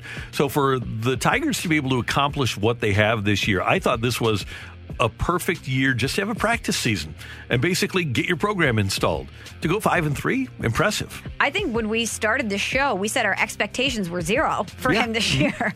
And and that was just us being realistic with the circumstances that were given to him. And he's exceeded every possible expectation. And like you said, they're recruiting well. Their class this year was ranked in the top 29 by pretty much everybody who ranks uh, recruiting classes. So, congratulations to Eli Drinkwitz and Mizzou. And that is today's fresh take here on 101 ESPN. And Michelle, we're really excited because we've got our 12 days of t-shirts fundraiser going on and we're inching toward our goal of $10,000 and we still need help. We still want people to go to 101ESPN.com and find the Karraker and Smallmon 12 days of t-shirts page so that they can get a free t-shirt when they make a donation of as little as $25. Yeah, shout out to all the people who have donated. We're almost halfway there to our goal. And if you head to 101ESPN.com and you donate at least $25 online between now and December 14th, you're going to receive a complimentary 101 ESPN t shirt, which is great. You can wear it around the house, you can wear it to work because we're in 2020, whatever you want to do. But more importantly, that $25 donation is going to help the Little Bit Foundation provide a backpack filled with school supplies to a local student in need. And these kids that the Little Bit Foundation serves need our help now more than ever. And one thing that's happened, Michelle, is that food has become an even greater need for St. Louis students with the closure of schools during COVID 19. And the Little Bit Foundation created the Feeding Hope program to b- bring food directly to the highest risk families in our school community. So, not only a backpack filled with school supplies, but food as well. And your $25 donation can help that Little Bit Foundation provide a backpack and food. Thanks to our presenting sponsor, Massage Luxe, and a special thank you to Allstate agent Tracy Bibb for making a donation match of $500 to the 12 Days of T-Shirts fundraiser. And you can learn more at 101ESPN.com. Thank you, Tracy Bibb. Coming up, yeah, she's awesome. She's the best. Coming up, we've got the fight here with Michelle and Randy on 101 ESPN. We're right back to the Karraker and Smallmon podcast on 101 ESPN. Welcome to the fight on Karraker and Smallmon. In the red corner, average Joe Listener. And in the blue corner, the undisputed king of morning drive.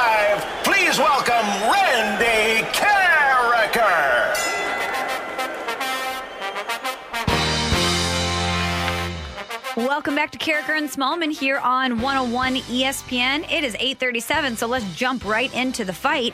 Yesterday, we had a battle royale. We had Jeffrey, who had won two days in a row, competing for a chance at the Hall of Fame. And Randy said, "Not in my house," and he got all four correct and sent Jeffrey home packing.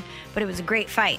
And let's welcome in our fighter this morning. Mike is with us. Good morning, Mike. Good morning, Michelle. How you doing? I am doing great. How are you today? I'm doing great, thanks. Um, Mike, I heard that you may have a special guest joining you for the fight this I morning. do. Is that correct?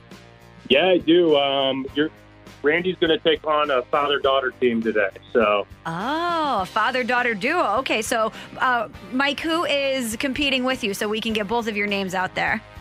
uh, my daughter Ryan. Okay, so Randy is taking on a powerful team today, a tandem, Mike and Ryan with us. And how old's Ryan?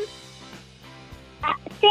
Oh, you're six. Awesome, Ryan. Well, thank you for listening. Thanks for playing, and we're excited to have you today. Okay. Okay, Mike and Ryan, question number one. The Royals last won the World Series in 2015. Who was the World Series MVP that year? Was it Mike Moustakas, Eric Hosmer, or Salvador Perez?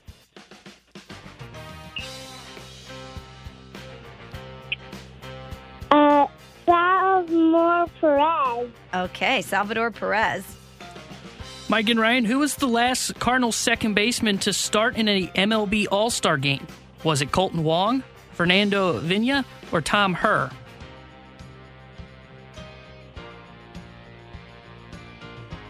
I think Colton Moran. Kolten Wong. Okay. Kolten Wong. All right. I can't pronounce his name. you got it right, Ryan. You did a great job. Okay, question number three for you guys. The Cardinals traded Scott Rolen to the Toronto Blue Jays in 2008 for who? Was it Troy Glaus, Edwin Jackson, or Dominic Leone? Troy Glock. And the last one before we bring Randy in, what college program did John Harbaugh have his first head coaching job with?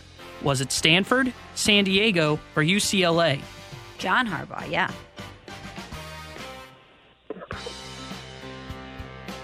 Devon Stanford. Stanford. Stanford, okay. We're checking our score here. We're bringing Randy in. Ryan, what's your favorite sport? My favorite sport is uh, it's the Cardinals. It's the Cardinals. Yeah, me too, Ryan. I think most people here have that same answer. Randy, please say good morning to Mike and Ryan, his six year old daughter. You have a tandem competing against you today. Mike and Ryan, good morning. Thanks so much for listening and thanks so much for playing. We appreciate it. Thanks, Randy. Okay, uh, Randy, I'm going to ask you quickly to take your headphones off. Okay. Because we have to give Mike and Ryan the final question here. again. So, Mike and Ryan, we have, uh, we're going to give you the, the last question one more time. Randy's actually leaving the room to get into the cone of silence because we asked you about John Harbaugh, but we should have asked you about Jim Harbaugh. So, we're going to give you the final question one more time. What college program did Jim Harbaugh have as, as his first head coaching job? Was it Stanford, San Diego, or UCLA? Jim Harbaugh.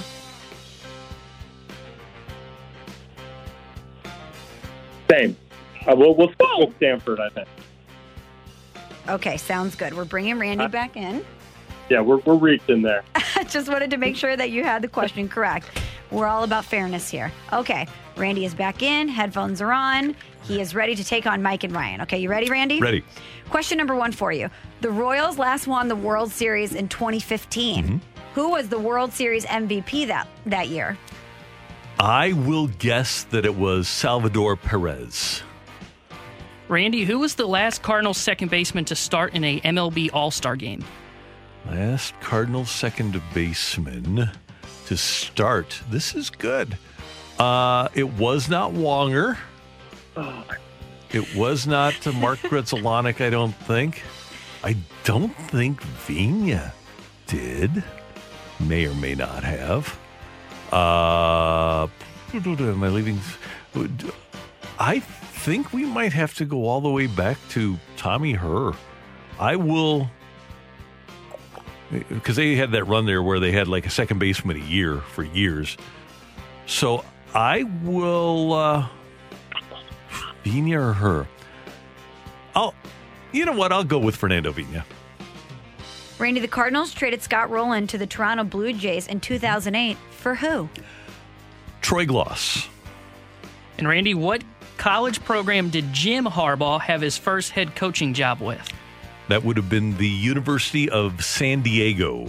San Diego. Hmm? Well, this was a great fight. It was very close, but we have a winner.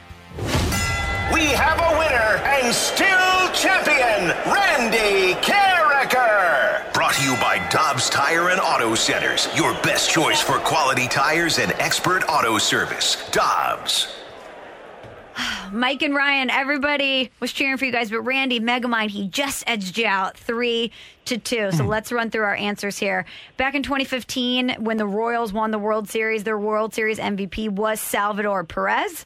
The last Cardinal second baseman to start in an All Star game was Tommy Herr hmm. back in 1985. The Cardinals traded Scott Rolen to the Toronto Blue Jays in 2008 for Troy Glaus. And Jim Harbaugh had his first head coaching job with San Diego back in 2004. Mike and Ryan, thank you so much for playing. Great job. Hey, we appreciate it, guys. We listen every day, and Ryan loves Michelle, and I've been listening to Randy since I was a young buck. So keep up the good work. Mike, thanks so much. And Ryan, have a great day, okay? Thank you. Thanks, Ryan. We're gonna bet you another day. Okay, I want to. We want you again. Absolutely. Yeah, we'll bring you back for sure. Thanks, Ryan. Dapper like Tiger's kid. Huh? There you go, chirping. I love it. Fantastic, and we do love having kids listen to the show because they're going to grow up and uh, they're they're going to be adult listeners too. But we we want them to learn about sports, and we're so glad that Ryan likes to participate in the fight. How about that, Randy? She's going to beat you another day. I I want that to happen. I really do. It was close. It was close. Yeah. Hey, last night Michelle sent me a text that Gioia's Deli, our friends at Gioia's, and boy, are those sandwiches spectacular. Uh, the chief stopped by and ordered a sandwich, a hot salami on white with pepper jack and jalapenos, if anyone is wondering. And our friends at Gioia's tweeted, that is a great freaking order. So Michelle was wondering if we were going to make up sandwiches for Cardinals, what would a Cardinal sandwich be like for each individual player? Like if Mike Shildt was a sandwich, what would it be? What would it be? So we want your texts for players, managers, coaches, general managers, and we'll give you some ideas that we have coming up on Karraker and Smallmon on 101 ESPN. We're right back to the Karraker and Smallmon podcast on 101 ESPN. All right, so this is a product of Gioia's Deli tweeting yesterday, and Michelle and I decided that we would try to make up sandwiches for the Cardinals. And we do appreciate your texts already to the Air Comfort Service text line 65780. But Michelle, last night when you asked me what Mike Shildt's sandwich would be. Should Yeah. we read what Craig Berube was? The Yeah. joy, the joyous sandwich. So last Yeah. night, Gioia's Deli tweeted this that Stanley Cup winning coach Craig Berube just came in, and here was Chiefs order: a hot salami sandwich on white with pepper jack and jalapenos. And I texted Randy, if you had to picture in your mind Craig Berube as a sandwich, isn't that exactly what you would describe? Yeah, definitely. Like that sandwich is Craig Berube. It's got some substance. It's got great meat in there. Some heat. Some heat, some spice. You definitely don't want to mess with it without for, without you know prior awareness. Right. You know you know what you're going in and you know what you're getting. A- And that's why I applied this particular sandwich, Michelle, to Mike Shildt. And it would be a thin sliced turkey with pepper jack cheese and a spicy mustard. So you kind of think it's boring, Mhm. just a regular turkey sandwich, but then it's got some kick that surprises you. Uh, so I think that's what Mike Shildt is. A- And, by the way, that's on that garlic cheese bread at Gioia's. But uh, th- thin, thin sliced turkey with pepper jack cheese and a spicy mustard that sneaks up on you. Yeah, you you underestimate it and then it makes you pay. Right. And then it makes you pay. So I was thinking about different Cardinals players as sandwiches last night because what else do you do on a Tuesday night? I was thinking about Cardinals players as sandwiches. And Paul Goldschmidt came to mind, Randy, the big fundy, Mhm. right? He's dependable, he's consistent. Anytime you need him, he pretty much delivers. So if I was going to describe Paul Goldschmidt as a sandwich, I'm going PB and J. Doesn't really matter what type of peanut butter, doesn't really matter what type of jelly, doesn't really matter what type of bread you use it on. Every time a PB and J delivers, it's simple, it's classic, it's consistent. The Big Fundy is a PBJ. And the reason that I somewhat disagree with that is because the PBJ is generally something that, as students, is an inexpensive alternative. So I, I went with my Goldie being a BLT because lettuce and tomato, uh, they're they're just there. They're accoutrements that you just have. But then you get a big old pile of uh, of sizzling bacon. So there's there's some sizzle, and that's Goldie's home runs and the spectacular things that he does. So th- there is that reliable, even keel, but then you get that that that spice with the bacon too. How about this one? Marinate on this one for a little bit. How about Adam Wainwright as a pulled pork sandy with a peach slaw? We know he's a Georgia peach. Yep. He's got a, a sweetness to him. We talked to him yesterday. He's got a giving heart, constantly thinking of others, doing other things. We know he's a barbecue guy. Big time. But that is a sandwich that you look forward to having. And that is a sandwich that delivers, like Adam Wainwright. I think that's a great call. And then I want to uh, give my Harrison Bader as well because Harrison is the classic hot salami. And he, he's got all the accoutrements, including the, the yellow peppers, and that's on garlic cheese bread. But he's just, again, substance but fun. You have fun with a hot salami sandwich. See, when I think of Bader, I think of a hot dog. He's a New York guy with all Uh-huh. the toppings on it. And with a hot dog, de- the debate rages: is a hot dog a sandwich? And with Harrison Bader, the debate raises, rages: can he be the guy that the Cardinals say he's going to be? So not only do you have the debate and you have the hometown flavor there, but really, can Harrison Bader be the sandwich that we need him to be? Can his can his New York style hot dog be the sandwich that we need it to be? Yeah, and it has to be grilled. It can't be boiled, by the way. Okay, yeah. How about this one? For we're getting a ton of text, Randy. But how about this one for Harrison Bader from the six one eight? Harrison Bader sandwich would look like this: a lot of toppings, but not much meat. Really nice to look at, but not very filling. I think that that's an apt description so far. How about this one? The uh, the John Mozeliak, simply full of baloney. Zing from the 314. LOL. That's pretty good. That's pretty good. How about this one, Randy from the three one four? Matt Carpenter would be a cold cut. Get it? I do. That's good. Uh, another one for Marp, the uh, Braunschweiger with American cheese and mustard. Plain boring and doesn't excite anyone. but but works. That's a sandwich that works. Yeah, works hard. That grinds. Yeah. I like this one, Randy, from the 217. And this, I think, might be the most perfect description that we get today. Tyler O'Neill, definitely a hearty stick burger. Oh, yeah, he would be. Very well put together uh, and a lot there. I mean, it's big. A lot of beef. Yeah, a lot of beef. But sometimes that burger just kind of breaks off and, and kind of falls to the ground. It's it's injured. An injured burger. Yeah. This one from the 636 Wayno is easy. Grilled ham and cheese. Everyone loves it. Right amount of toughness, but still a comfort level. It's a simple classic you can't get enough mm-hmm. of. Good call. How about this one from the 314? I have the perfect sandwich for the secret weapon, Jose Oquendo. He would have every ingredient available because he could play every position on the field. So, yeah, you do everything. You've got peppers, cucumbers, uh, lettuce, tomato, a couple of different condiments. You've got turkey and roast beef on the Jose Oquendo. That's a good call. That's great. Secret weapon. Secret weapon. And that's a sandwich that you would drive a long distance for. Uh-huh. All- You'd wait in line for the secret weapon sandwich. I like this one too from the 314. Moe's sandwich would be the next sandwich after the cheapest one available. That's from Don. Come on. You people are so fun. Uh, f- this is not a Cardinal, but it is a baseball player from the 314.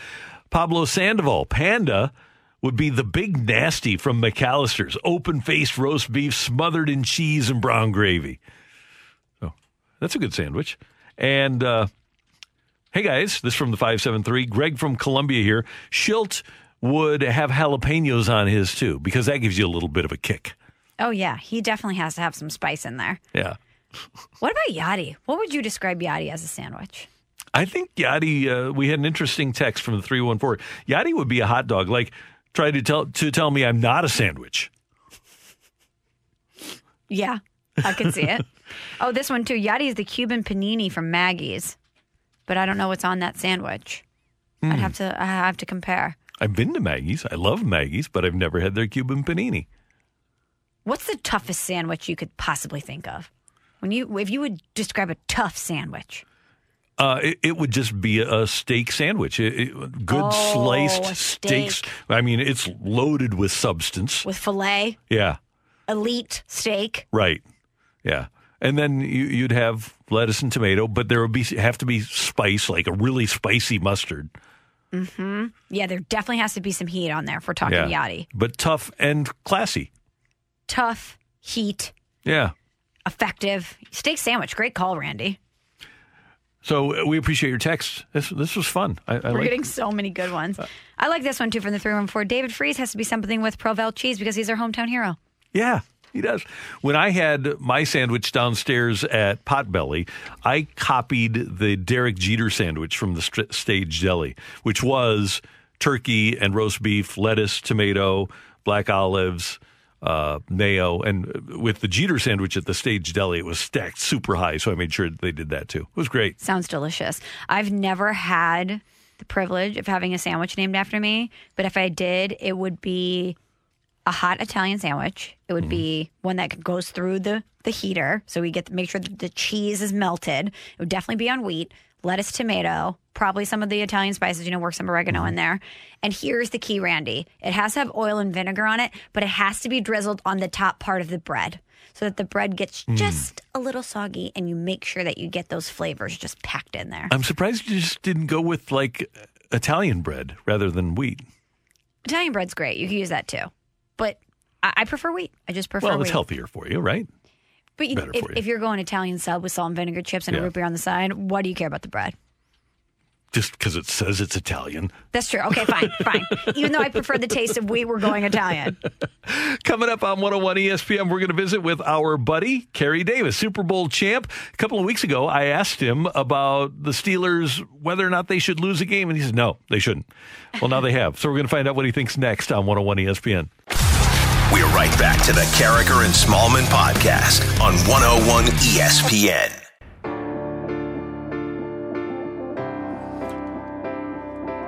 One of our favorite people is Kerry Davis, Super Bowl champion.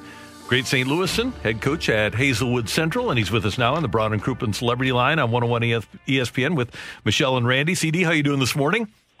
I am doing well. How are you all? I'm doing good. Okay, I, I got to get this because it is December 9th. Do you have uh, your Christmas shopping done? That's usually done around December 24th, Randy. That's what I figured. so that would be a no. No, sir, I did not. Okay, you know Mike Tomlin very well, and we know that after that Baltimore game, he was using that poor play as a, a coaching point so that he could t- t- tell his team, look, hey, you guys did not play well. I would think that he's really going to use this loss to Washington as the ultimate coaching point, telling his players, and I know the team's beat up, but you tell me, is he going to tell his players, you just can't throw the ball out there on the field and expect to win a game? Uh, yeah, I mean, Mike T is a, a no nonsense, no excuses kind of coach. I mean, and, and you know, it doesn't matter when you play, where you play. It doesn't matter how many days you have in between. Yeah, it's tough, um, but you got to do what you got to do. So um, I, I I expected them to play better um, going into the Washington game just because of how poorly they played against Baltimore on a on a weird week where you know you didn't know what day the game was actually going to be on. It got moved three or four times before they finally settled on a Wednesday game, um, and then you turn around and you have to play on Monday. But they definitely, um, you know, just too many drop passes, no running game. I think they ran the ball 14 times for 21 yards. Um, I know John Connor, uh, James Conner is out. I always call him John Connor. James Conner is out, uh, but they still they still have to figure out a way to run the ball in December, in January, if they want to be a, a, a good playoff team. And you know they just haven't been able to find that yet. Defense is always going to continue to play well, um, but losing Bud Dupree definitely is going to hurt in the long run. And they they just have to figure some things out. But it starts up front with the offensive line being able to run the ball and just way too many drop passes offensively. Kerry, what's it say to you that they had the 14 nothing lead against a team that they're better than even with the injuries and they lost the game? Uh, it just it just shows me that, like I said, they they aren't able to. I think a lot of their passes are short game passes, and, and I saw that a lot of the, the passes were actually knocked down against Washington. Um, some that the, the ones that were able to get through were dropped. Um, I think they dropped six or seven passes uh, the other night. So and like I said, when you have those opportunities, you have to make up for them. And it, and it, it becomes frustrating because the week before against Baltimore, Diontae Johnson dropped a touchdown pass on a slant. He dropped a fade route. Um, and it's just lack of focus. He's a very, very, very good football player, but he's having too many drops. And he dropped a few uh, Tuesday night as well, Monday night as well. So, um, you know, they just have to correct those things. When, you, when you're not able to run the ball, when you're getting passes uh, tipped at the line, when you're dropping passes, you know, you have a lot of a lot of three and outs. You don't have opportunity to sustain, drives. So you get the other team the ball back quickly, and that, that's what happened um, against Washington. They were not able to sustain drives. You're up, you get down, and unfortunately, you lose the game. CD, the last time we talked to you, we had asked you about the Steelers going undefeated and if you thought maybe losing a game would release some pressure and let them just focus on football. Well, now, and you said no, by the way. You said no. I don't yeah. think that losing a game is productive at all. But now that they have lost the game, while it might not be a productive way to look at it, do you think that maybe it might have lit a little bit of a fire underneath them? Well, I, I think the fire should already be there. I mean, you know, no one no one wants to lose. You would love to be able to go out throughout the season, you know, undefeated and, and not have a blemish on your record.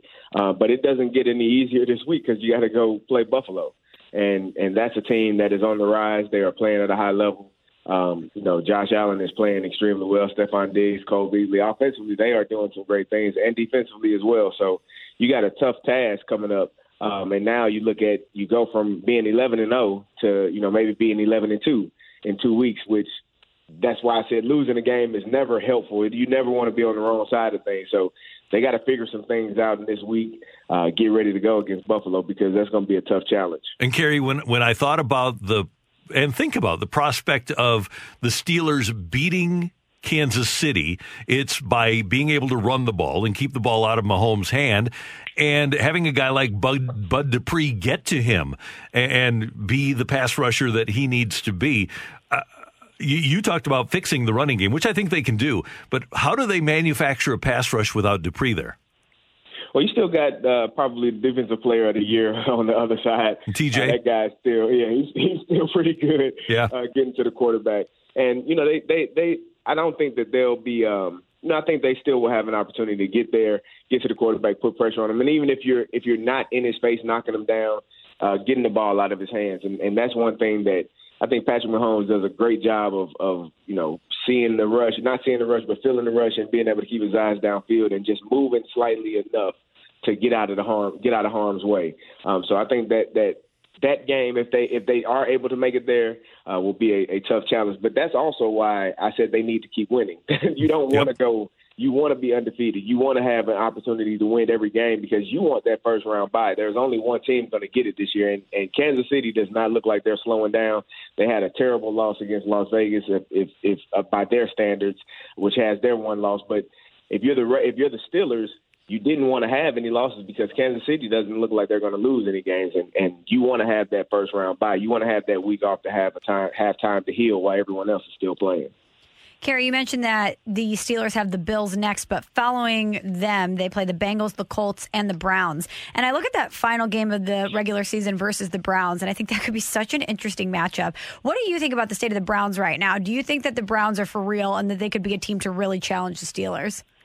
Well, the Browns run the football, and and I'm a I'm a running back. I'm a I'm a I, I, truly believe that if you run the ball and play good defense, you have a chance to to be successful. Um, and and as long as Baker Mayfield isn't turning the football over, they are going to be a very good football team. Uh, I think everyone thought when when OBJ went down, kind of the season was going to be down, but they found a way to right the ship. They run they run the ball. Nick Chubb is back healthy. He's running the ball well. Kareem Hunt is a complimentary back to him and that's a hell of a complimentary back to have. Um, you know, they they just run the ball, run the ball, run the ball, and then play action you and throw the ball deep and make big plays. So the the, the risk you run, like I said, you said the Steelers have um, they have they have Buffalo this week, Cincinnati, the the the the Colts, and the Browns.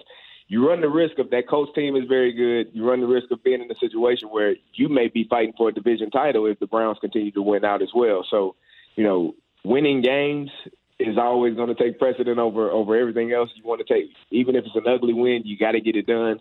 Um, but this Browns team, to me, they look like the real deal because defensively, they get after the quarterback. They play sound defense. You know, Sheldon Richardson, Myles Garrett up front. Those two guys are, are wreaking havoc on offensive lines and in the backfield, and they just playing at a high level. So uh, I definitely think this Browns team has a chance to, to to be very good. But if I'm a Pittsburgh Steelers fan, just keep winning, baby. Find a way to get it done. Hey, Carey, I, I want you to give us a visual of this. You played for the Steelers for three years. This is your 11th year out of the NFL. So the Ravens are on TV last night. What does Carey Davis watching a Ravens game look like? he doesn't watch a Ravens game. We're playing them. so you just hate him that much? Yeah, I mean, it, honestly, it's it's it's a it's a it's a real passion for for for those guys and and how much we you know we just we just don't like each other. We understand how physical that game is going to be, how much um, you know it's just going to be a lot of stuff that that takes place during that game that you know it's it's it's it's it's it's all or nothing in our mind. So um, the you respect them as men, uh, but as football players on, on the field and in between those white lines, uh, you know, it's it's me or you, and we want it to be us. So it's it's we don't have a real reason. I didn't have a real reason to watch the Baltimore Ravens unless we were preparing for them. And, and truthfully, you want to watch the guys that you're going to be playing against. So um, no need to watch Baltimore do anything because eh, whatever you know it's, it's not. it's so. I, I, get it, Carey. It is so funny that you say that because I was listening to Willie Colon talk about the Ravens a few weeks ago, and he still has that same feeling about the Ravens. It's it's, it's, it's weird. It's really it's really uncomfortable. I mean, I got during the 09 season, I was let go by Pittsburgh, and they brought me back. But in that time, I actually had a workout with the Ravens. And I think Harbaugh could just tell, like, yeah, he doesn't want to be here. It was, it was, it was really it was it was a little weird. It was it, the energy felt different. I was like, eh, yeah, and, and, yeah. it was just a little different. So it, the hate for one another is real. The respect for one another is also real. Uh, but like I said, in between those lines, you want to you want to put put pads to those guys and make sure they understand you're more physical than they are, and they want to do the same. CD, great to hear your voice. Uh, Merry Christmas to you and your family. Have a great one. We'll talk to you soon. Thanks, guys. Same to you all. Have a great day. Appreciate it. That is our friend Carey Davis joining us on 101 ESPN. I had to get that because I, I'm surprised that he doesn't watch, but I, because he, I think he would want to hate watch. Yeah. But he just, he hates him that much that he can't even watch. That's real hate. Yeah. Do you have a proud of team that you hate that much that you won't watch them? I did for a while with the Rams, but now it's just it's just eh. But Yeah. like that Super Bowl, I, I couldn't watch that Super Bowl when they Oh, played New England. Right, I remember that. Yeah.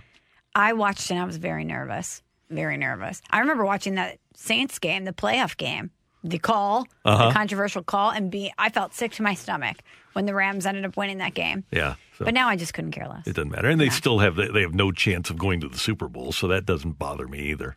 No. So it's you know whether they win or lose. it- I, like tomorrow or tonight, I no tomorrow night they play the Patriots.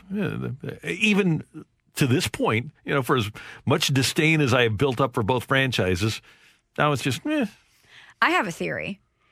They lost that Super Bowl, and that felt good for us here Mm-hmm. in St. Louis that they got on that that Uh-huh. stage and then they lost. But I think after the Blues won the Stanley Cup, it healed a lot of wounds Yeah, for that's true. Rams fans because not only did we have an amazing sports moment that could galvanize us, but all of the stories coming out of St. Louis during that Stanley Cup playoff run were what a great sports town St. Louis is and how people got it wrong about St. Louis. They can support multiple teams and look at what they've done for the Blues. Then we land an MLS team. And it just seems like we have so much positive momentum and all the the slander that was said about us about us being a certain type of sports town was proved to not be true. So I feel like we already got the W. It doesn't matter. Yeah, and now whatever do. happens in court, that's the real game we're paying attention to. And let me toss one other thing out there, and this is not a reflection on LA sports fans. It's more of a reflection on that organization. When the Rams lost Super Bowl 36, this town was in palpable pain. You could tell. Mm-hmm. Uh, w- it hurt us. The Rams lose that Super Bowl to New England, and they just went on with their lives the next day like nothing happened. Really? They didn't even care. Yeah. So it, they're just what for the Rams to not be able to garner the passion of the community heartens me as well. But I will say this I miss having a team to hate. Life is better when you can channel that hatred towards a team. Oh yeah. And a game, the way that Carey just did with the Ravens. Well, as Dolphins fans, I think we can still do that with the Patriots if you want. okay, done. That was easy. That was easy. Coming up, the NHL and the NHLPA are moving towards a January 13th start date. What do they have to worry about, though, as they move towards January 13th? That's next on 101 ESPN. We're right back to the Karraker and Smallmon podcast on 101 ESPN.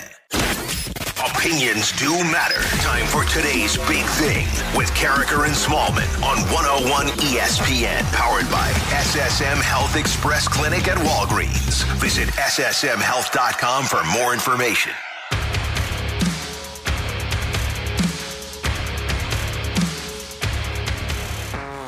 We've been waiting for a restart to Blues hockey, and we got a little clarity yesterday, Michelle, when it was reported that the NHL and the NHLPA have cleared the financial hurdles necessary to start a season, and the season would start on January 13th, with January 1st being the day that training camps open, hopefully in the afternoon, because it is January 1st after all, and you're going to be up late that night.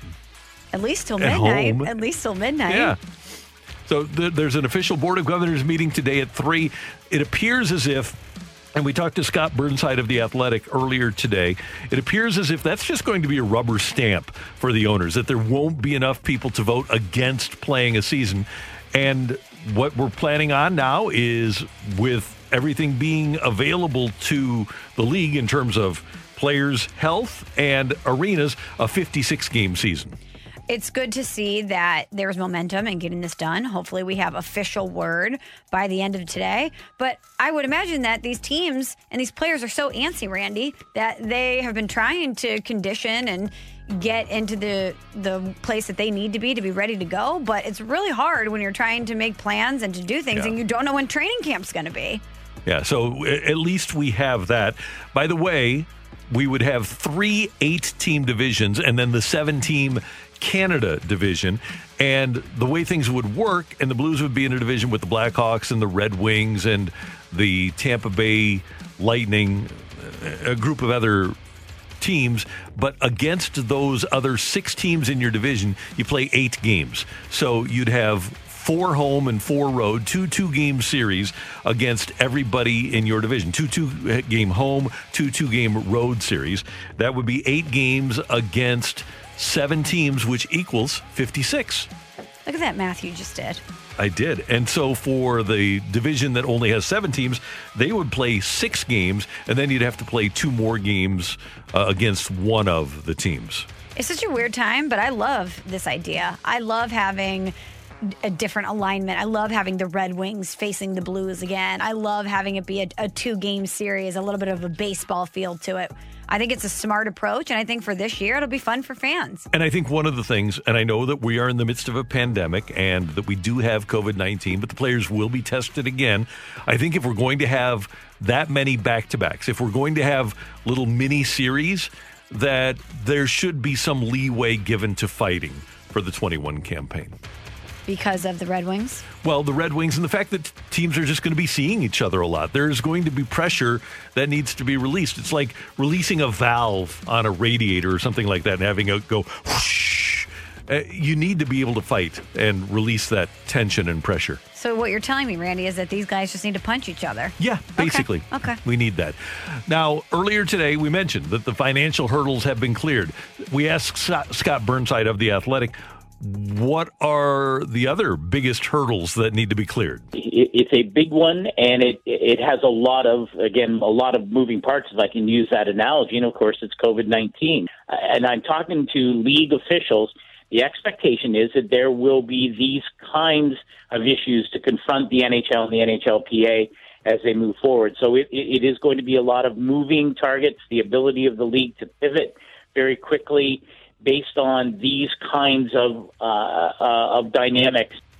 So you you take care of that and you never really take care of it until we have our vaccine and everybody vaccinated. So what you do is the best you can and make sure that players are tested, that you aren't going to be in a bubble, that you're able to control things. And I know the NFL has had their issues, but when you look at the big picture of the NFL, they've really been very successful. So if you could emulate what the NFL has done and maybe even do it a little bit better, you can have a 56 game season that ends your regular season at the end of April. Just figure out a way to play. And I am thankful that they've gotten to this point without really I'm sure they considered it, but really having to go to another bubble scenario because we saw the way that players were adversely affected by Yeah. that, and it was it was just not ideal. And I know that they want to eventually have fans in the stands, and that that's a huge sticking point when not mm-hmm. wanting to do that. But the thought of those players potentially having to go back to another bubble is just not great, especially And if you're a Blues fan. We saw Tuukka Rask of the Bruins opt out in the middle of the bubble last year because of what he said were family considerations. I have to believe that because that was really mentally taxing for players. I have to believe that after dealing with last year's bubble, there would be a lot of players that would opt out if it was a bubble scenario. A I would- lot of players. I would think so too. I, and a lot of players that were super honest about the fact that it just did not work for them. I think a lot of players would say, you know what, forget it. Yeah. So we'll be able to play. We'll have a training camp. We'll have a season. We'll be talking hockey. And this scenario with the Blues' depth and the way that Doug Armstrong has built this franchise and not having to focus in on paying a bunch of money to one player, i.e., Alex Pietrangelo. Yep. I think that with the schedule like this, the Blues' depth will really come in handy. Yes, it will. Ah, Gosh, I can't wait to have hockey back on the TV Uh, and on the radio, Michelle. and on the 101 radio, of course. Duh. Just, I just meant in general, consuming hockey. Doesn't Mm-hmm. it feel like the it's been so long? And we're in December. We are in, we are ingrained to be watching hockey right now. Just like the players, Mm-hmm. they are ingrained to be playing hockey right now. Don't you just feel like, oh, Christmas is coming? Where is Blues hockey? Yeah, It's weird. We we should have it. John Mozeliak is going to have a Zoom meeting with the media this afternoon, and we'll get an update on what's happening with the virtual winter meetings. I wouldn't expect any major announcements. Maybe the Cardinals will have a ballpark idea of what their budget is going to be. We might learn something about their plans with Molina and Wainwright, but I would not expect an awful lot to come out of that meeting with the media today. That was one of the things I was wondering if the scheduled Zoom was just, oh, hey, we're going to talk winter meetings, or it was, oh, hey, we might have an update on some of the contracts you guys might be wondering about. Well, I I thought that Adam Wainwright's answer yesterday when we asked him if he's heard from the Cardinals was interesting. He said, "Well, you never know what's going to happen." Mm-hmm. So maybe there is something going on. And he said he, they have heard, heard, he didn't say that he'd heard from the Cardinals or not, but said that they had Wainwright's camp heard from a lot of teams. And didn't John Mozeliak say that the Wainwright and Molina contracts were top priority for them this offseason? They were when he talked about it. Yep. Yep. That is today's big thing here on 101 ESPN. Coming up, uh, we're going to talk some NFL, but we want you to know about our 12 Days of T-Shirts fundraiser, and our friend Tracy Bibb has gotten involved. She's made a donation match of $500 to the 12 Days of T-Shirts fundraiser. We appreciate her. We appreciate our presenting sponsor, Massage Luxe, in benefiting the Little Bit Foundation, and that's a foundation that Michelle has been really heavily involved with for quite some time. That's right, Randy. And shout out again to Tracy Bibb, a $500 donation, amazing. The Little Bit Foundation, what they do, Randy, is they serve over 14,000 students in the St. Louis area that are in need, and they provide the necessities for these kids. We're talking shoes, coats, backpacks, underwear, hygiene items, all the things that they need that could be a barrier to them learning. And in 2020, learning is hard enough. So let's make sure that these kids get the things that they need so that they can focus on their schoolwork. So here's what you need to do head to 101ESPN.com. If you donate at least $25 online between now and December 14th, you get a free 101 ESPN t shirt. But that money that you donated is going to help the Little Bit Foundation provide these supplies to a local student in need. And you also get with that T-shirt an autographed thank you card from Karraker and Smallmon. Find all the details and make your donation today on our 12 Days of T-shirts fundraiser. You can do so at 101ESPN.com. And thanks to everybody who has already donated. We do really appreciate your support, and so do the kids with the Little Bit Foundation. NFL news and notes coming your way on 101 ESPN. We're right back to the Karraker and Smallmon podcast on 101 ESPN.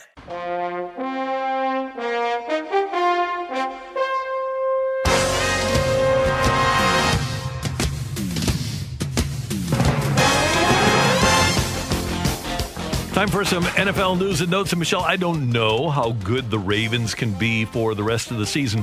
They're missing so much, and it was fortunate for them last night, even though they are missing the likes of Marshal Yanda, their potential Hall of Fame offensive lineman who retired last offseason, and Ronnie Stanley, their left tackle, who was hurt earlier in the season, and they're still dealing with injuries or illness to running backs. They they lost their best blocking tight end, but they did knock off Dallas last night, and they still have the league's MVP playing quarterback, which is a pretty good thing. Yes, it is. When Lamar Jackson looks like he did last night, even though you don't know what the Ravens as a whole can be, you certainly like their shots when you see Lamar Jackson looking like Lamar Jackson again. Here is Ravens coach John Harbaugh. Well, the one thing you do know about Lamar, you're going to get everything he's got, you know, and that's really all you can ask for. Uh, he's going to give you uh, whatever he has, and it turned out that he had a lot tonight, and that was good to see. I don't think you could predict that. He came out to practice. He looked good in practice. He uh, he was uh, strong and healthy, and um, I'm just impressed with the fact that he was on top of the game plan so well. He'd been studying obviously the whole time he's away, and he played a great football game. Lamar, 13 carries for 94 yards and through the air, 12 of 17 for 107 and two more scores. And the Ravens improved to 7 and 5 on the season with a 34 17 win over the Cowboys, who, by the way, are 3 and 9. Yikes. Not great. No. It happens. Another team, by the way, in the NFC least that isn't faring particularly well is the Philadelphia Eagles. We already know that they're probably out of the playoffs as well. Their record is 3 8 and 1, and they have made a change at quarterback. Carson Wentz to the bench. Second round pick Jalen Hurts of Alabama and Oklahoma is now the starter. I think this was the right move for the Eagles. Jalen Hurts is someone that you need to figure out what he has. And more importantly, I think you need to pay attention to the way the team responded when Jalen Hurts went into the game. Carson Wentz clearly is not the answer for the Eagles right now. And I think it was a smart move for them despite the contract. So many teams would just con- continue to play Carson Wentz because he's got a lot of money owed mm-hmm. to him and because they might have wanted to protect Jalen Hurts a little bit and make sure he's ready. But I think experience is, is the best teacher. And getting him in there and seeing what he's got and letting him get that experience is a good move. Former NFL center Jeff Saturday of ESPN. Kind of saw the writing on the wall against the Green Bay Packers when they put Hurts in and kind of left him in. And, and listen, to Jalen Hurts' credit, I mean, he brought the spark that Doug Pederson was looking for for them offensively. In my opinion, um, it's a little premature of a full wholesale change, right? I would have preferred to see them kind of rotate he and Wentz. I mean, it's not like he has a huge sample size in the NFL, and now you're putting him up against, you know, arguably the best or one of the best defenses in the NFL. And by the way, Jay, they could flat out get after you with a four man pass rush. So not doing Jalen Hurts a whole lot of favors by saying, hey, here's your offensive line that's run, you know, 10 or 11 different combinations so far this season, probably another one this week. And our receivers really haven't been great. But hey, Jalen, here's the keys to the car, man. Go make it run. Now, the likelihood of Hurts succeeding at a high level is low. Mm-hmm. His first start is going to be against the Saints, the number one defense in the league, then the Cardinals, who have a very good defense, and then the Cowboys. He might win that one, and then the Washington football team to wrap up the season. But if he performs well, and you decide that Carson Wentz isn't your guy anymore, you have to find a way to build a roster next year, either with Carson Wentz a former MVP candidate on the bench or with $59 million of dead money. So if the league's salary cap would be 185 and you get rid of Wentz, you have to basically take off 60 of that and your your cap would be 125. That's the amount of money that you would have to build your roster. Gosh, life comes at you fast, Randy. What was that? Three years ago, they won mm-hmm. the Super Bowl, and even though Carson Wentz was injured, you're saying, okay, the, look at the Eagles, look at the, Doug Pederson, look at what Carson Wentz is going to be, and now he's getting benched.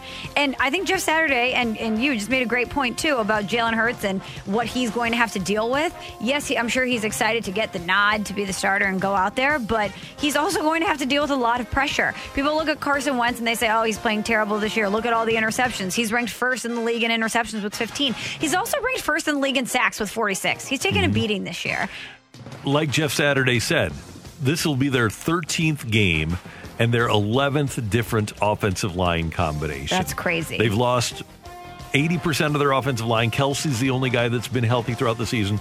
They lost their left tackle, Andre Dillard. They lost their right tackle, Lane Johnson. Jason Peters replaced Dillard, got hurt. Now he's back at guard. It's just been a mess up front. And their receivers are hurt too. Alshon Jeffery's been hurt most of the year. They brought back DeSean Jackson. He's been hurt most of the year. Jalen Reagor, their number one pick, was hurt and has never developed. They got a, a good two or three weeks out of somebody named Travis Fulgham, but their, their tight ends, the key to their offense, have not been great either. It hasn't just been Carson Wentz. There have been a lot of circumstances which have worked against him. Yeah, you can't just blame it all on him. Not not at hmm. all. But I am excited to see what Jalen Hurts can do. Even despite all of the things working against him, I was excited to see a spark out of the Eagles when Hurts got in there. So I, I think it's going to be interesting to see how he plays. Michelle, one more thing, and you know that I am a big fan of people that accept advice in sports and bring people around them that are smarter about sports and things that are happening than they are. Dick Vermeil, a perfect example. He always had a great staff. Joe Torre always had a, a great staff. The best coaches are products of their coaching staffs, and the best owners are products of good advice. How about Cal McNair, the owner of the Houston Texans? He's put together a panel to assist him in hiring a new general manager and specifically head coach. Now, they've already got the search firm Korn Ferry in place. By the way, I never knew what Korn Ferry was except for the tour, the, the Korn Ferry mm-hmm. golf tour. Now I know that it's a search firm. There you go. But McNair has enlisted the help of Tony Dungy, Jimmy Johnson, Andre Johnson, the former Texans wide receiver, along with Spurs CEO R.C. Buford and the Fritz Pollard Alliance executive director Rod Graves. Those people are tasked with providing advice to Cal McNair, the owner of the Texans, in regards to getting a new football front office and coach. I always say if you're the smartest person in the room, you're in the wrong room. And I appreciate this approach by saying, hey, let's get a lot of really smart people football people, business, all sorts of people along this panel that we can have vet these guys because we want to make sure that we make the right hire mm-hmm. here. And if you have this collective group of people agree on someone, I think you can feel feel pretty good about your decision. You use them though because I go back to after the 2008 season when the Rams did not rehire Jim Haslett. And Billy Devaney said, Yeah, I'm really going to lean on Dan Dierdorf and Marshall Faulk. Those guys are going to be the guys that I'm going to bounce stuff off of as I search for a new head coach. Guess how many phone calls or texts Dan Dierdorf and Marshall Faulk got combined from Billy Devaney? Zero. Zero. Yeah, okay. I could guess. Now, the three finalists, and I don't know if Billy Devaney came up with this himself, Jason Garrett, who spent a decade as the head coach of the Cowboys. Yeah. Ron Rivera, who went to a Super Bowl Oh, with man. the Texans. And our friend Steve Spagnuolo, who had, at the time of his firing, the worst winning percentage of any coach who had coached 40 games in the history of the league. So Billy picked the wrong guy. Or maybe he should have just consulted with others. Yeah, the way wouldn't that the Texans are doing it. Wouldn't have been a bad idea. Man, zero phone calls. You're going to make this Zero. hire, and you have Dan Dierdorf on line one, and you're not even going to run it by him. Unreal. Why Unreal. wouldn't you use that resource? Why wouldn't you? You would think that, and, and Marshall knew the league too. Uh, Why not use those guys? what But would have been like if Ron Rivera was the coach here in St. Louis? Then he would have had the worst winning percentage in the history of the league. because he wasn't making the draft picks. Billy Devaney Yeah. was still the general manager, and he still drafted Tye Hill and Joe Klopfenstein and Claude Wroten and John Alston and Dominique Byrd. Those are your first five picks, three third rounders. Tye Hill out of the league i- i- within three years, off your team within two. Joe Klopfenstein off your team within two years. John Alston, a third round pick, didn't even make it out of his first training camp. Oh, geez. Dominique Byrd, the, the we asked his college teammate Matt Leinart on a conference call. What do you remember most about Dominique Byrd in college at USC? Oh, that he slept through meetings. Great. And then uh, Claude Wroten, who uh, I believe was kind of in that uh, that Greg Robinson class in dealing with the devil's lettuce. Oh, Yeah. okay. He dabbled. Dabbled a little bit, yeah.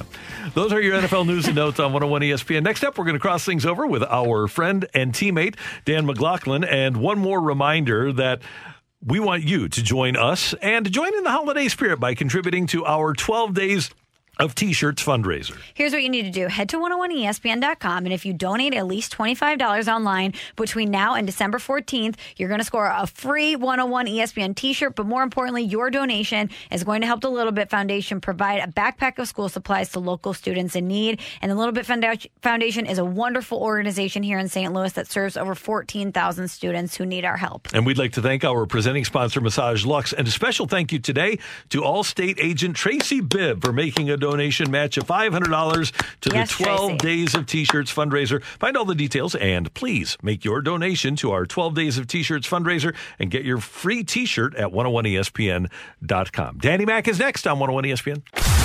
We're right back to the Karraker and Smallmon podcast on 101 ESPN. Time now for the crossover. Brought to you by Dobbs Tire and Auto Centers. Close to home or close to work. For quality tires and expert auto service, you can always count on Dobbs.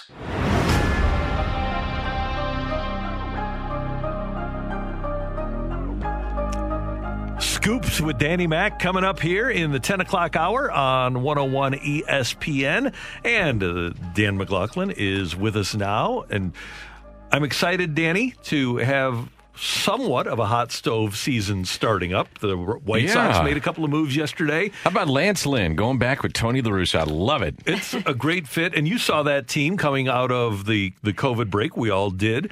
And they're really good. Yeah, and, and those are pretty couple of pretty good moves. I think that uh, Who's the other one? Adam, Eaton. he- yeah. he's kind of an under the radar guy, but they got rid of Nomar Mazara, and he's just a nice, serviceable, everyday player. Remember when Adam Eaton was going to be a free agent and all the or the the teams were talking about um this was like two years ago. What it would take to get him, mm-hmm. and the amount of prospects that people were talking about with Adam Eaton. It I mean, took he's Lu- a, Lucas Giolito. Yeah, he's a nice player. Yeah. he's a, he's a nice player. They're going for it. I, I would figure that if you have Tony La Russa at the age of seventy six and you get him, you're saying, okay, the window is hopefully his lifespan is long, but the managerial window is short.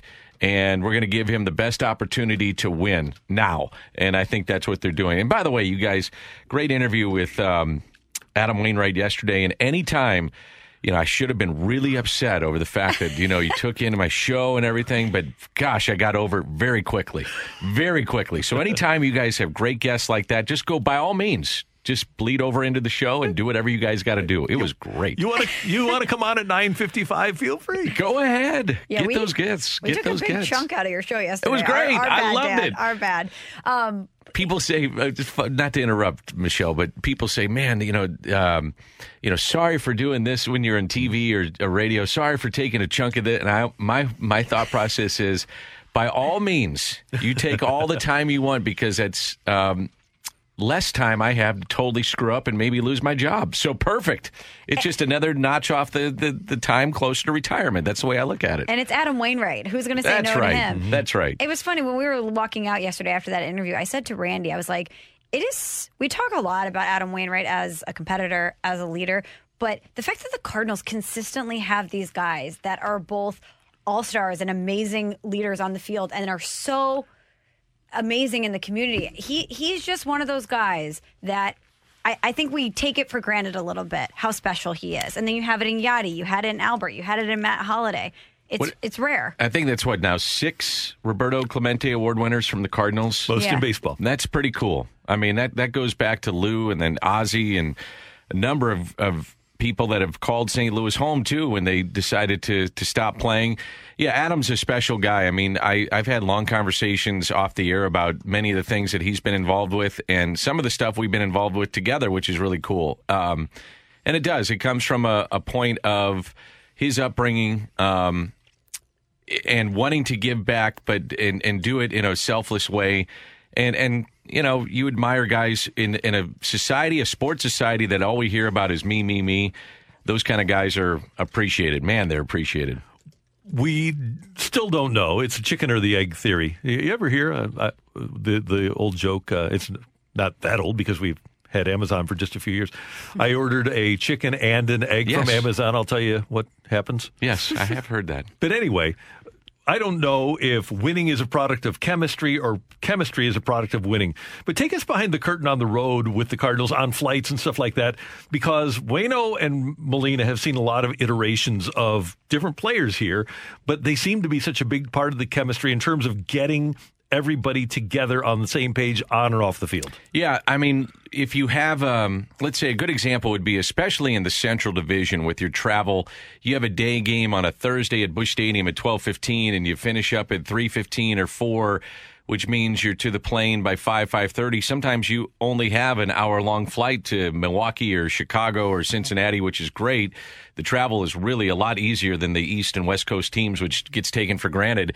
Um, and they will make sure that the players uh, they, they'll des, you know design the dinner or whatever and go to a steakhouse or something and make sure everybody gets together uh, and try not to be too clicky. Make sure everybody's involved. And that means the players from different nationalities and everybody coming together and being truly a team. That's where a lot of the bonding happens where in 2020 you didn't have that. Um, and I, I that was missed i think for a lot of teams where that's where you get to know your teammates. That's where the young guys get uh, to get be integrated with the the veterans and the older guys. You know, they sit down, they have a few pops, they're talking about baseball, they're talking about life, but you learn about each other just like normal human beings, like we all do in everyday life in any business. You go out and have a business dinner or friends or whatever. That's their time to do that, and that was taken away. I, I talked to Travis Ford uh, in a separate way of talking about how you you build chemistry. He said one of the toughest things, if not the toughest thing for his Billikens this year, from his perspective, is mealtime.